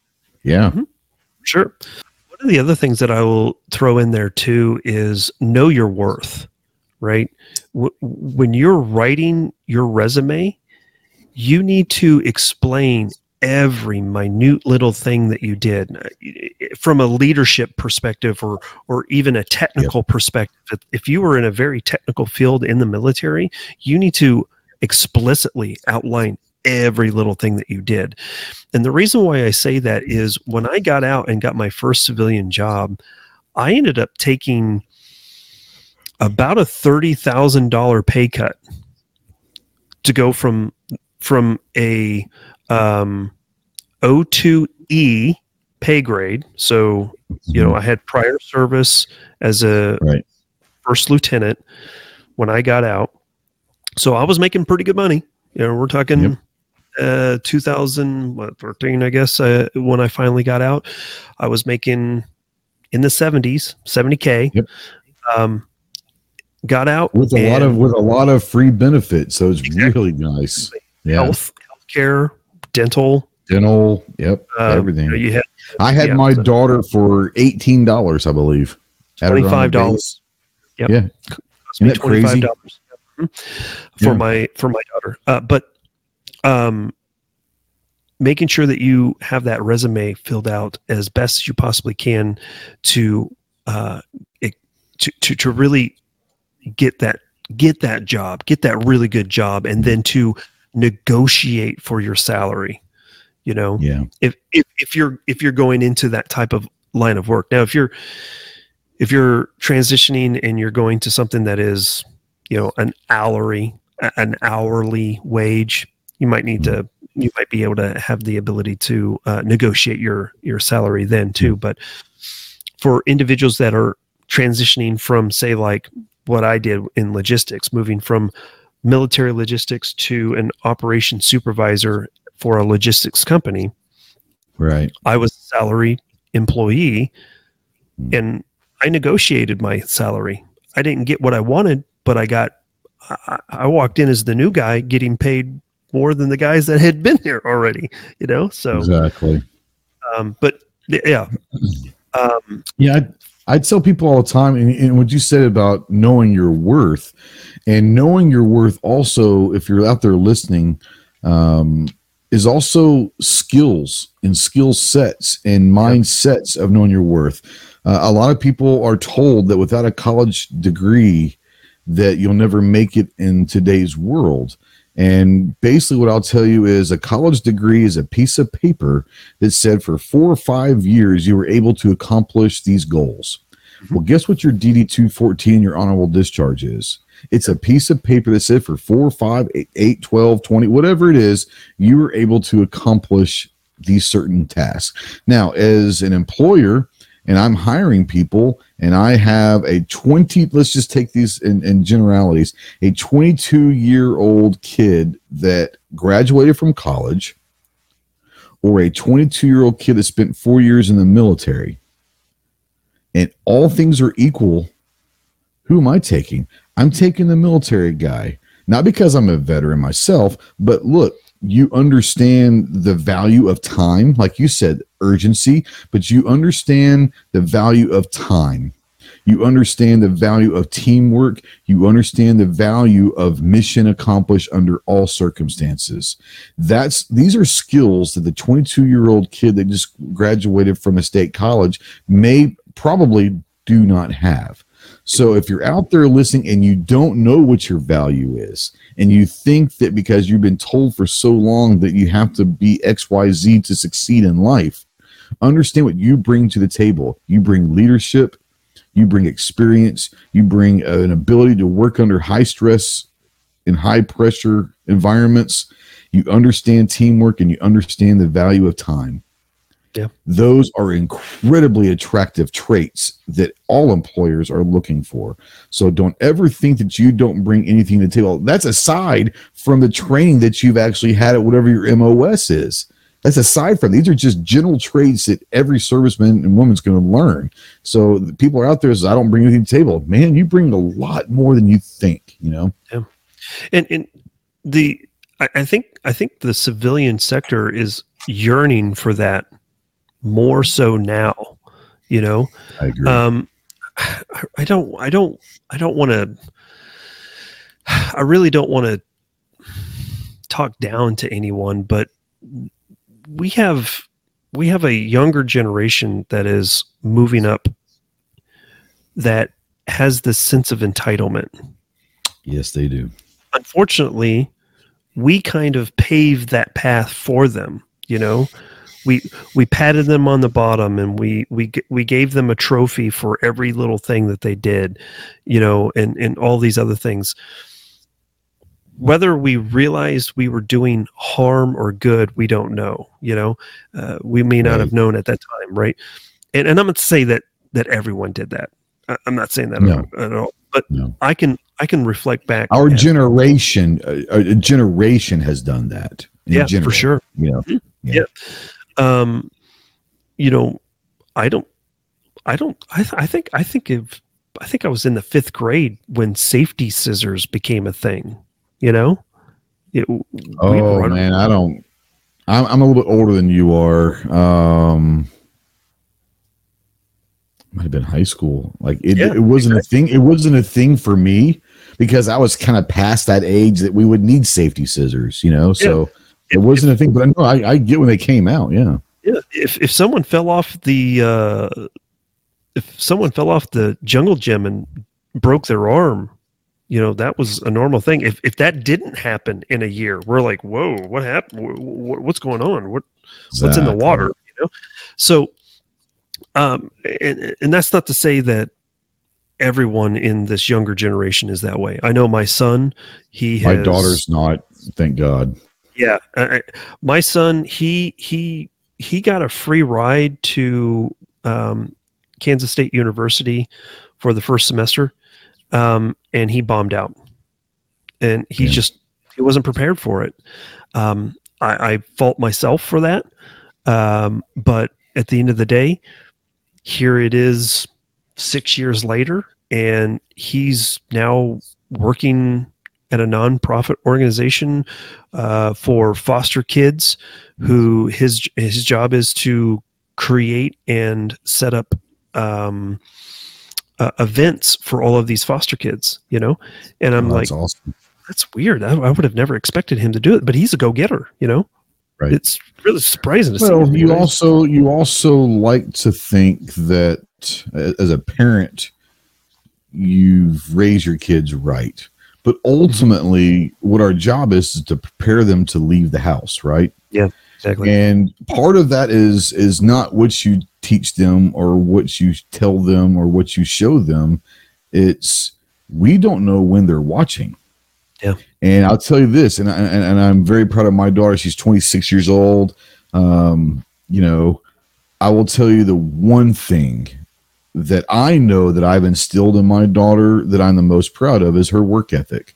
Mm. And work ethic means so much. He's a go getter. Your son's a go getter. That's work ethic. And I am more happy of my daughter's work ethic than anything else about her and her normal life because you don't have to know everything. But if you have a strong work ethic, you're going to be willing and able to outwork people and learn. And and that's where a lot, i think a lot of the kids like you said the, the entitlement is out there. They want everything handed to them they don't want to go work they don't want to earn it. And that's where i have a problem with it. Yeah. And and you know so you look at the younger generation now and one of the people that i point to this may seem a little cliche but mm. you do youtube stuff i do youtube stuff. Mm and one of the guys that I point to, regardless if you agree or disagree on his positions on anything, is Tim Pool. Tim oh, Pool, yeah. Tim Pool, a lot of people don't know this, but he hopped from one friend to another and slept on their couches while he was out doing his hmm.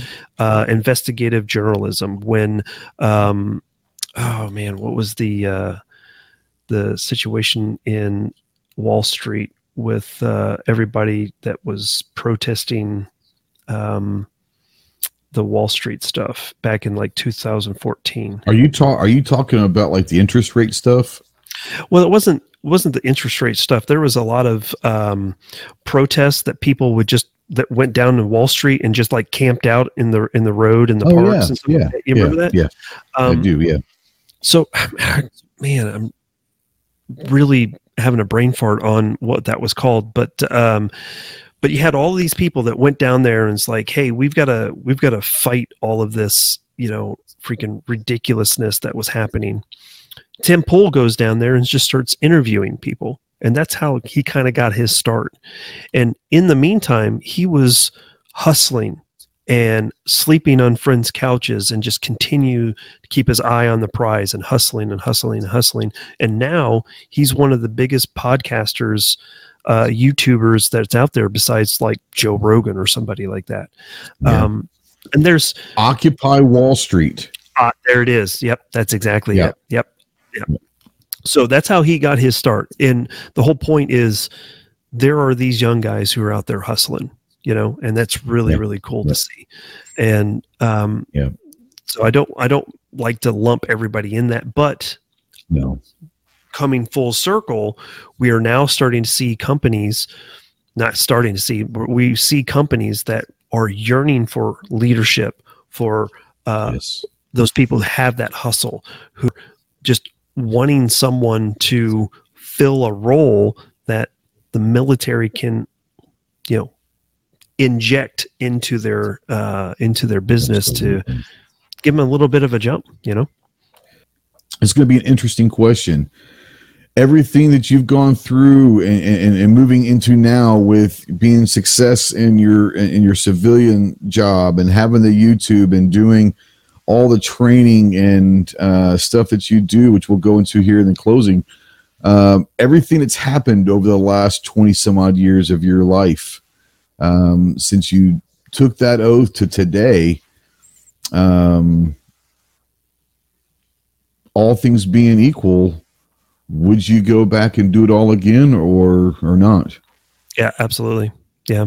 yeah. Um, you know, would I've made different decisions along the way? Yeah, probably. Sure. Yeah. Absolutely. I know I would have. Yeah. Yeah. I mean, I, I I'm not ashamed to say that what I've stood up to my dad and said, "No, I'm I'm going into the Marines. I don't care what you say." Yeah, yeah, maybe, yeah, but absolutely, the the military, the military really taught me who I was. Um, in high school, you know, I I kind of bounced around from one identity to another. You know, sure. you know, freshman freshman year, sophomore year, I was kind of a preppy kid. Junior year, I was kind of a uh, a grunge kid that just kind of bucked the system. And then um, my senior year, I just just went along with the flow with whatever yeah. whatever it was. Let's right? get out of here. Let's let's whatever. Let's just get out of this. Yeah. Yeah. But I didn't know who I was. I didn't yeah. understand you weren't my, supposed to, though. We look back on now and say we everyone thought we we did, but you weren't supposed to know at eighteen what you wanted to do in life. Absolutely, you know? but even still, I didn't have. I didn't really have a stance of, mm. you know, I believe this. I I I will stand up uh, uh, for this. I will die on this hill for this belief. I didn't have any of that until I got into the military and realized. Right yeah, there is something way bigger than me, and yeah. I'm going to have to fight day in and day out to protect that. Um, and that doesn't mean that I have to agree with everything that the military says I have to do. But at the end of the day, you know, I'm here to support and defend the Constitution of the United States. And even to this day, as cynical as I am, as conspiracy theory ridden as I am, I still will go back to that day in and day out. I will support and defend the Constitution of the United States. The brotherhood, uh, the camaraderie, the esprit de corps that you learn how to, like you said, you learn how to understand that it's something bigger than you. Yep. And for whatever reason, that's enough, right? It gets you through a lot of shit, is that it's bigger than me. Um, whether or not it should, it but it, it does. It gets you through. But I think a lot of people are yearning for that. I think there's a lot of people that are yearning for purpose. I think there are people that not everyone's uh, designed to go to college. Not everyone's designed to go to a, a technical school to, to learn a trade or whatever. And I tell people all the time, there are worse things in life than joining the military. Yeah. And and I think there's a lot of people that the military may be a life-saving decision for them. That it, it can change their life. Um, yeah. and so I tell people all the time, like, look, if, if, if military is something you're, you're really, truly interested in, we can have that conversation and we can be very blunt about having that conversation. But what I fear is that people are going to start joining the military to escape something else. Yeah. And that's not what we need in in the military in my opinion. That's yeah, just me. I mean it's it's the tale as old as time you know? We've seen that you know decade after decade. You know in the army um, i don't know if you guys had it in the marines but in the army uh, we had a, a, running cadence. And part of the running oh, yeah. cadence was was uh, join the military or go to jail you know? Yep Yep. So no, jo- join the army or go to jail. And then we're like, we're one like, of my best friends who, who, who ended up dying, um, but one of my best friends in the Marine Corps um, was there. He was a swimmer at Ball State University, like a college swimmer. Got messed up with some roommates and teammates that were credit card fraud, mm. and literally had the decision: jail, military now it wasn't Marine Corps; it was military, and he was kind of he was a competitor. He was an athlete. You know, he's like, well, if I'm going to do this, then let's go to the Marine Corps. You know, sure. but he literally had that decision: jail or military, and it's a real thing. You know. Yep. Yep, for sure. Yeah. So it's awesome tell people what you're doing now with YouTube, and you you, you do a lot of training and all of that. Uh, that people that might know you as as Fit'n Fire, people might not know anything about you. Now they're learning about you as as Fit'n Fire on YouTube. Um, yep. So tell people a little bit about the journey through YouTube and the training and all that you're doing now. So um, got out of the military and you know you get into the military and you have a sense of purpose and then you get out and you kind of lose that sense a little bit.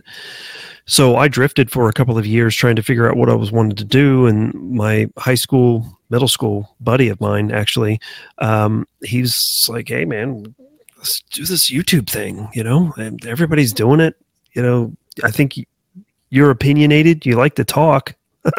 So why not just talk Perfect. in front of the camera? talk in front of the camera, you know? So uh, that's what I ended up um, doing to to uh, start a channel. And at the time, I was still, you know, still into fitness.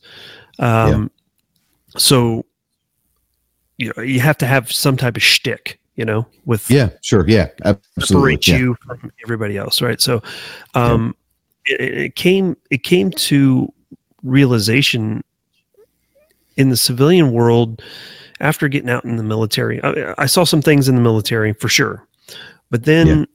outside the military, back into the civilian life, and had a couple of different things happen that really opened up my eyes to say, you know, it's cool for us to be able to conceal carry and kind of be that first responder type of thing, you know, that mentality. I really hate to say this word, but that sheepdog, it's so cringy to say these days, but, but it's what it um, is. it is, right?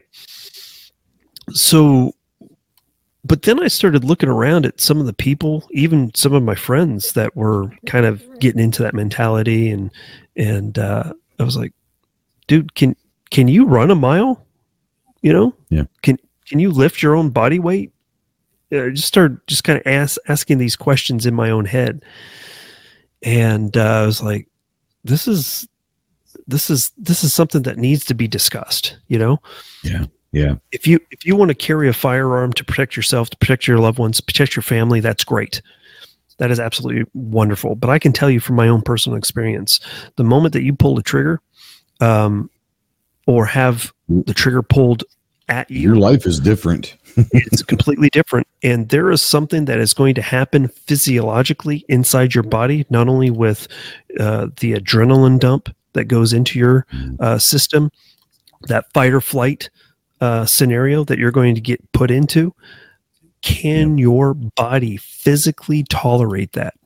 Just from a chemical aspect. And I've known people, uh, not personally, but I've heard of um, situations where people get into a situation where they have to exert themselves. They get this massive adrenaline dump into their body.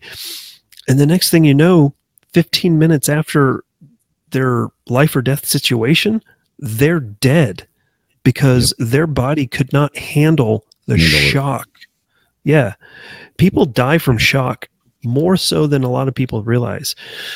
And one of the ways that you curb that is through being physically fit to active, do certain yeah. things, to be active. You know, I'm not saying that you have to be able to run a marathon by no means. Right.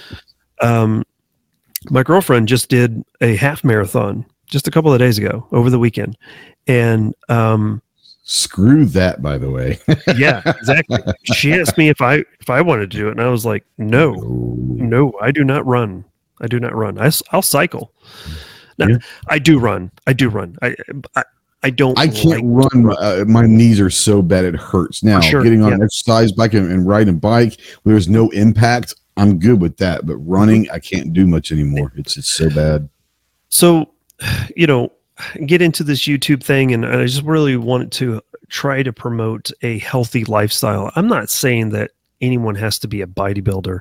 I'm not saying right. you have to be someone like Garand Thumb, you know, who is just a specimen of a man, right? Um, I'm not saying that you have to do that, but what I am saying is you need to be able to defend yourself and defend your loved ones and survive through it. Um, now, if you know the light switch gets shut off in you because you know you're just you made a wrong mistake, you know that's just the way the the cards lay, right? Yep. But it's not because you're not physically fit, right?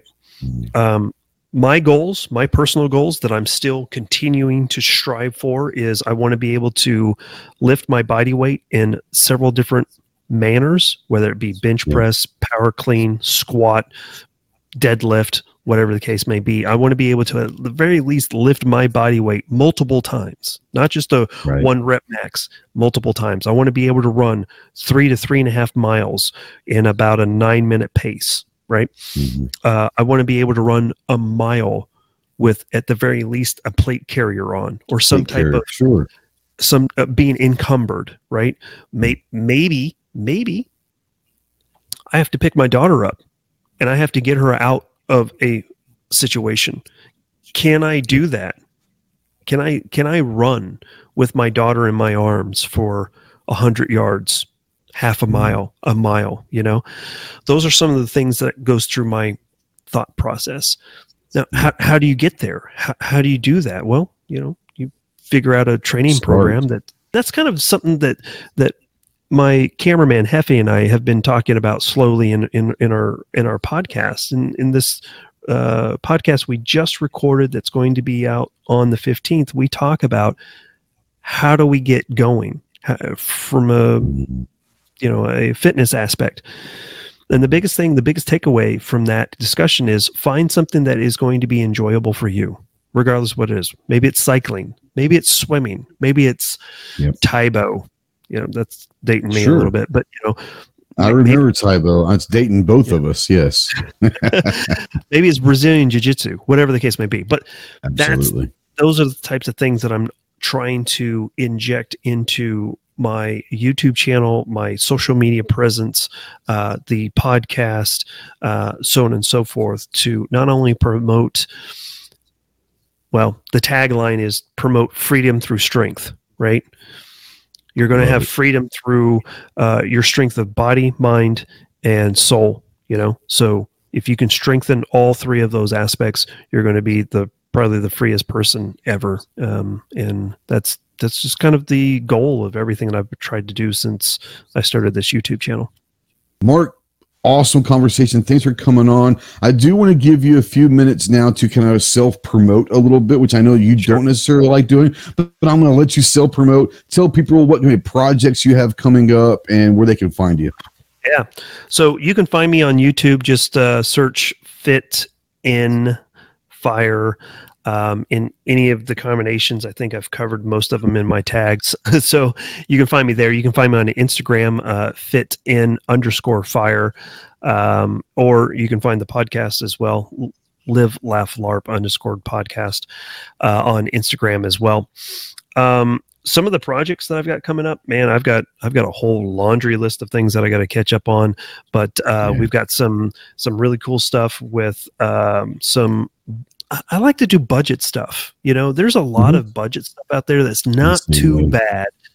Um, We've got uh, I've got a new pistol from G Force. Uh, they've come out okay. with a uh, uh, with a new kind of Glock 26 clone type of thing going on that has some really, really yeah, yeah, got some pretty cool features mm. that I really like with it. Um, mm. let's see. Yeah, exactly. Uh, I, have got, uh, you know, I just did some stuff on the IWI Carmel rifle, uh, which is really interesting. Um, Such a sexy beast, man. Yep. I've got some AK stuff. I'm big into AKs. Love AKs. I got a lot of different uh, furniture sets that I'm going to do some reviews now, on. real quick, do you go to Kalash Bash? Uh, are you do. are you big into going to Kalash? Oh, I, yeah. That's one thing that I've wanted. That's a bucket list thing for me. Um, I would love to do that. Is is it worth it? Obviously, you keep going, so it's probably worth it, isn't it? Absolutely, yeah. Uh, okay. For those people that don't know, Kalash Bash is a uh, three day event. Uh, this coming, usually it's in October. This year, it's they've reset it back to the spring. So you have um, AK shooting competitions, right? So mm. you know, you think three gun, but they don't do pistol or shotgun with it. It's just AK only. Just straight AK stuff. Yeah, straight AK. Now, so any can, variant? Is it? Does it matter which AK? Or I mean, can you rock whatever you want? Are they gonna? Mm-hmm. You can do whatever. Yeah, you can. There's nice. there's been guys that have showed up with RPKs. The civilian, really? okay. yeah, the civilian and not civilian versions. All right. Um, awesome. If it, as long as it has an AK operating system, right? So okay. that in, yeah, that sure. includes that includes the uh, Valmets. That includes the Galils. That includes the VZ58. It's kind of yep. that's a very fringe um, as, uh, uh, operating system, but they they'll still allow it. Um, so you know, AK seventy four, AK forty seven, uh, even the five five six AKs they allow that. Um, and you come out, you can compete. Um, you can either compete eight stages on Friday, or you split it up uh, four stages on Saturday, four stages on Sunday. Um, there is a carnival atmosphere. They do a huge nice. bonfire Saturday night that uh, this year they're going to have some bands and they're going to have oh, some yeah. night vision stuff that the, you can try out. And then it's just a huge community thing. You got people that show up and just, they just LARP the entire time. They, they have hey. They have huge giveaways the entire uh, on Sunday evening. They do a, this massive giveaway. One, wow. excuse me, one of the prizes that they have is for the person who stayed in costume the entire weekend. Right. Uh, okay. So one year, I think it wasn't this past year, but the year before, uh, this dude showed up in one of the. Um, oh man, I don't remember what kind of armor it was, but it's like the it's like the EOD armor Oh yeah, yeah, yeah, yeah. Like the big green thing. Yeah, but it's the yeah. Soviet version, right? Oh snap. yeah, it was. You look like a version. juggernaut base. Is what you're saying? You look yeah. like a juggernaut. Yeah, yes. And in in October when it's like 90 degrees, this dude stayed in uh, stayed in uniform stayed in outfit the entire time, wow. right? And he ended up winning awesome. winning a prize for that. They have massive giveaways. They give away tons of rifles and accessories That's and stuff awesome. like that. It's a good time. It's definitely, and you don't even need to compete. You can just come out and pay the general just admission. Just hang out. You can go and watch people compete. You can go and check out all the vendors that's going to be there, um, mm. and then you just hang out for the for the giveaway on on Sunday night. You know, so That's pretty awesome. I encourage everybody to check it out. Yeah. Yeah, for sure. So, um, um so uh, other other projects that I've got going on, I've yep. got a whole laundry list of different things. Um, uh, I'm doing uh, some red dot uh, torture tests for budget red dots that I like to kind of beat around and see how well they do. So you know mm-hmm. some some of those gym, um, uh, not so expensive Amazon finds yeah. type of thing. You know, Absolutely. so that type of stuff too. So, um, and then we've we've talked about it several times. The podcast as well. So yeah, yeah, yeah I, I can't wait. Um, I love the idea of your podcast and all that. So I can't wait to see it evolve and all that. Uh, my friend, it was great seeing you up in Wichita. Uh, thanks for coming on. Can't wait to see you in Vegas at Shot Show um, and all of that. But uh, yeah, guys, go check out Fit'n Fire and, and, and all of his projects. And, and he's, he's, it's a phenomenal channel. He's a great human being and all of that. So, um, yeah, go check him out. Um, get out to the range, be more proficient with your firearms, guys. Uh, stay in tune of what's going on with your local, state, federal, and all the 2A legislation.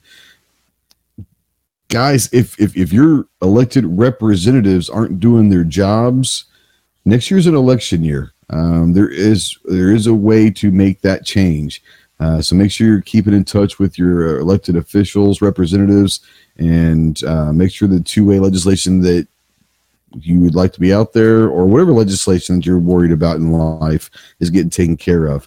Uh, most importantly, guys, I don't care what freedoms you do want to enjoy, just enjoy your freedoms of being American. One of which is to keep and bear arms. We'll see you soon. Happy birthday, Marine Corps. Happy veterans. Thank you to everyone that chose to raise their right hand and defend and support the Constitution of the United States. It means a lot to everyone. Thank you for your service. Thank you, Mark, for your service. And we'll see you soon, guys. Semper Fi.